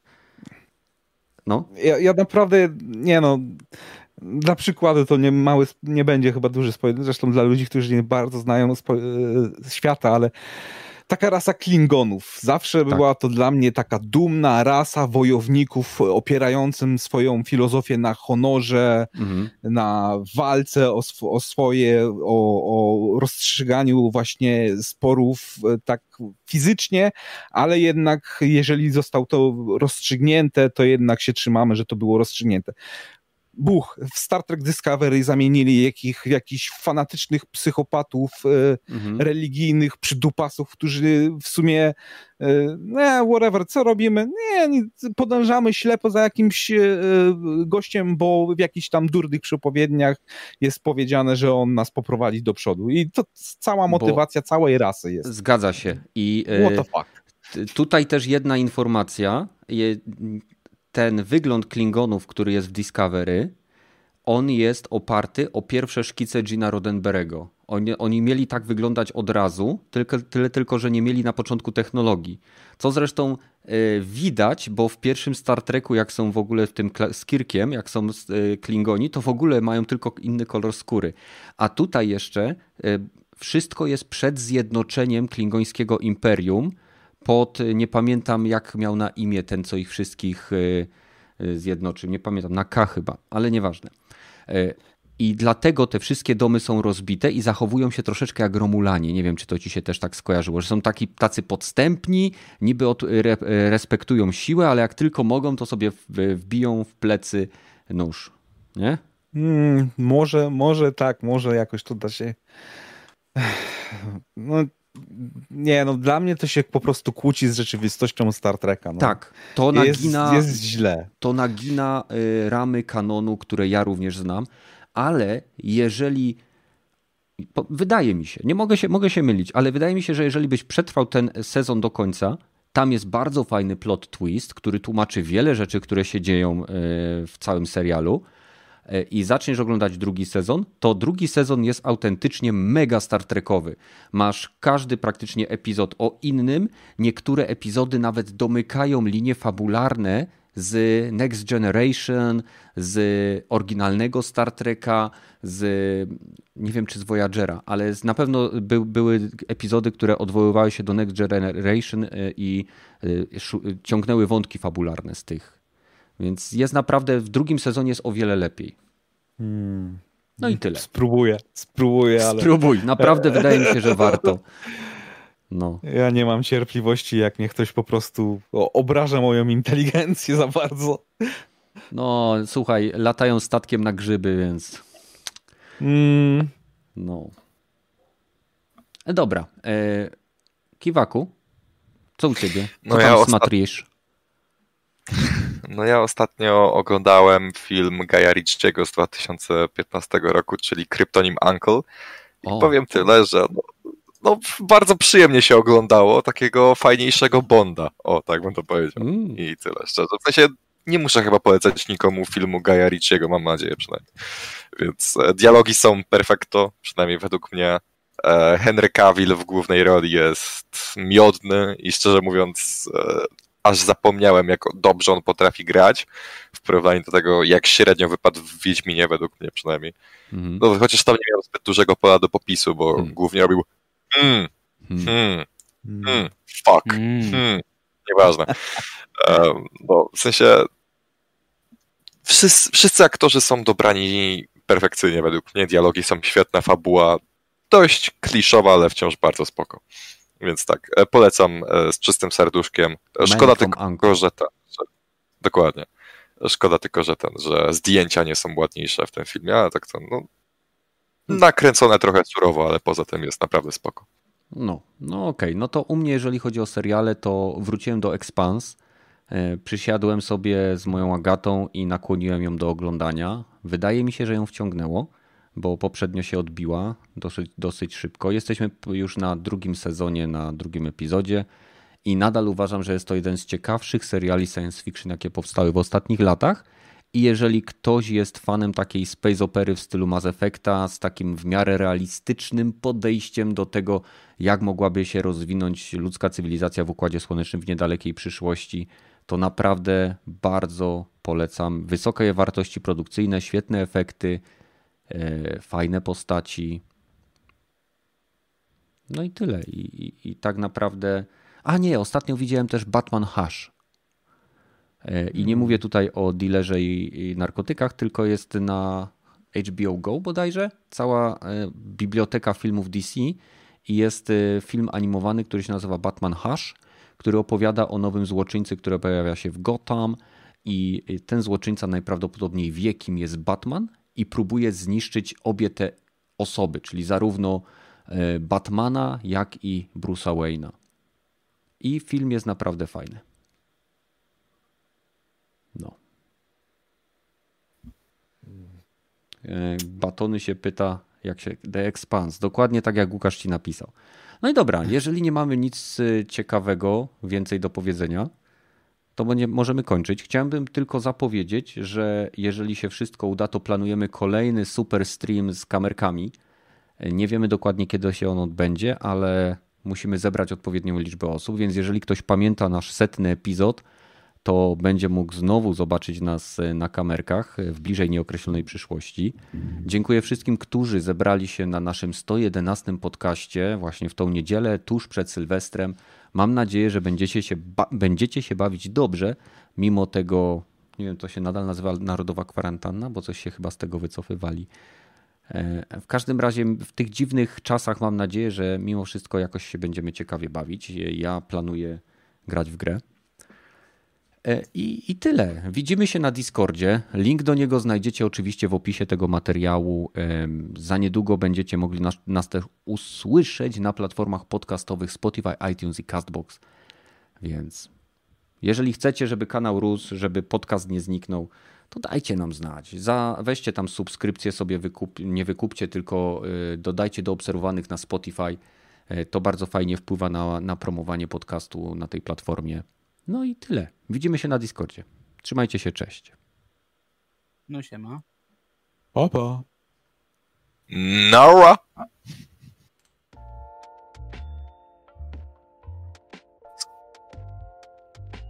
No, no, możemy pogadać jeszcze więcej o The Last of Us. Nie, dobra, żartowałem. Tej gry wideo listy Schindlera, tak? Uuu, możemy pogadać. Skąd to Myślę, pogadamy, że, naprawdę. W sensie, Muszę, nie, nie, ja chcę poznać więcej twoich opinii, bo tu jest rozdział 50 na 50 moim zdaniem. Połowie ludzi, którzy w to grała się podoba, połowie ludzi, którzy się to grali nie podoba. I, do, i, i, I, czasami, wiesz, idzie do ekstremum. Jedni mówią, kurwa, najlepsza gra roku, a inni mówią, kurwa, to jest porażka roku. Chcę poznać twoją opinię po przejściu całości.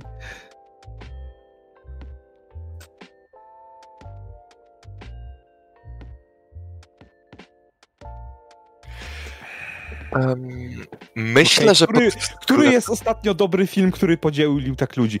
Nie chcesz chyba mi powiedzieć, że Gwiezdne Wojny, powrót, nie wiem, ostatni Jedi? Bo to też nie, no podzieliło nie, społeczność. Nie, nie, nie, ale nie mówmy o ostatnim Jedi, okej? Okay? Ostatni Jedi dosłownie. No, no, no nie. No, no. Jest w sensie, bardzo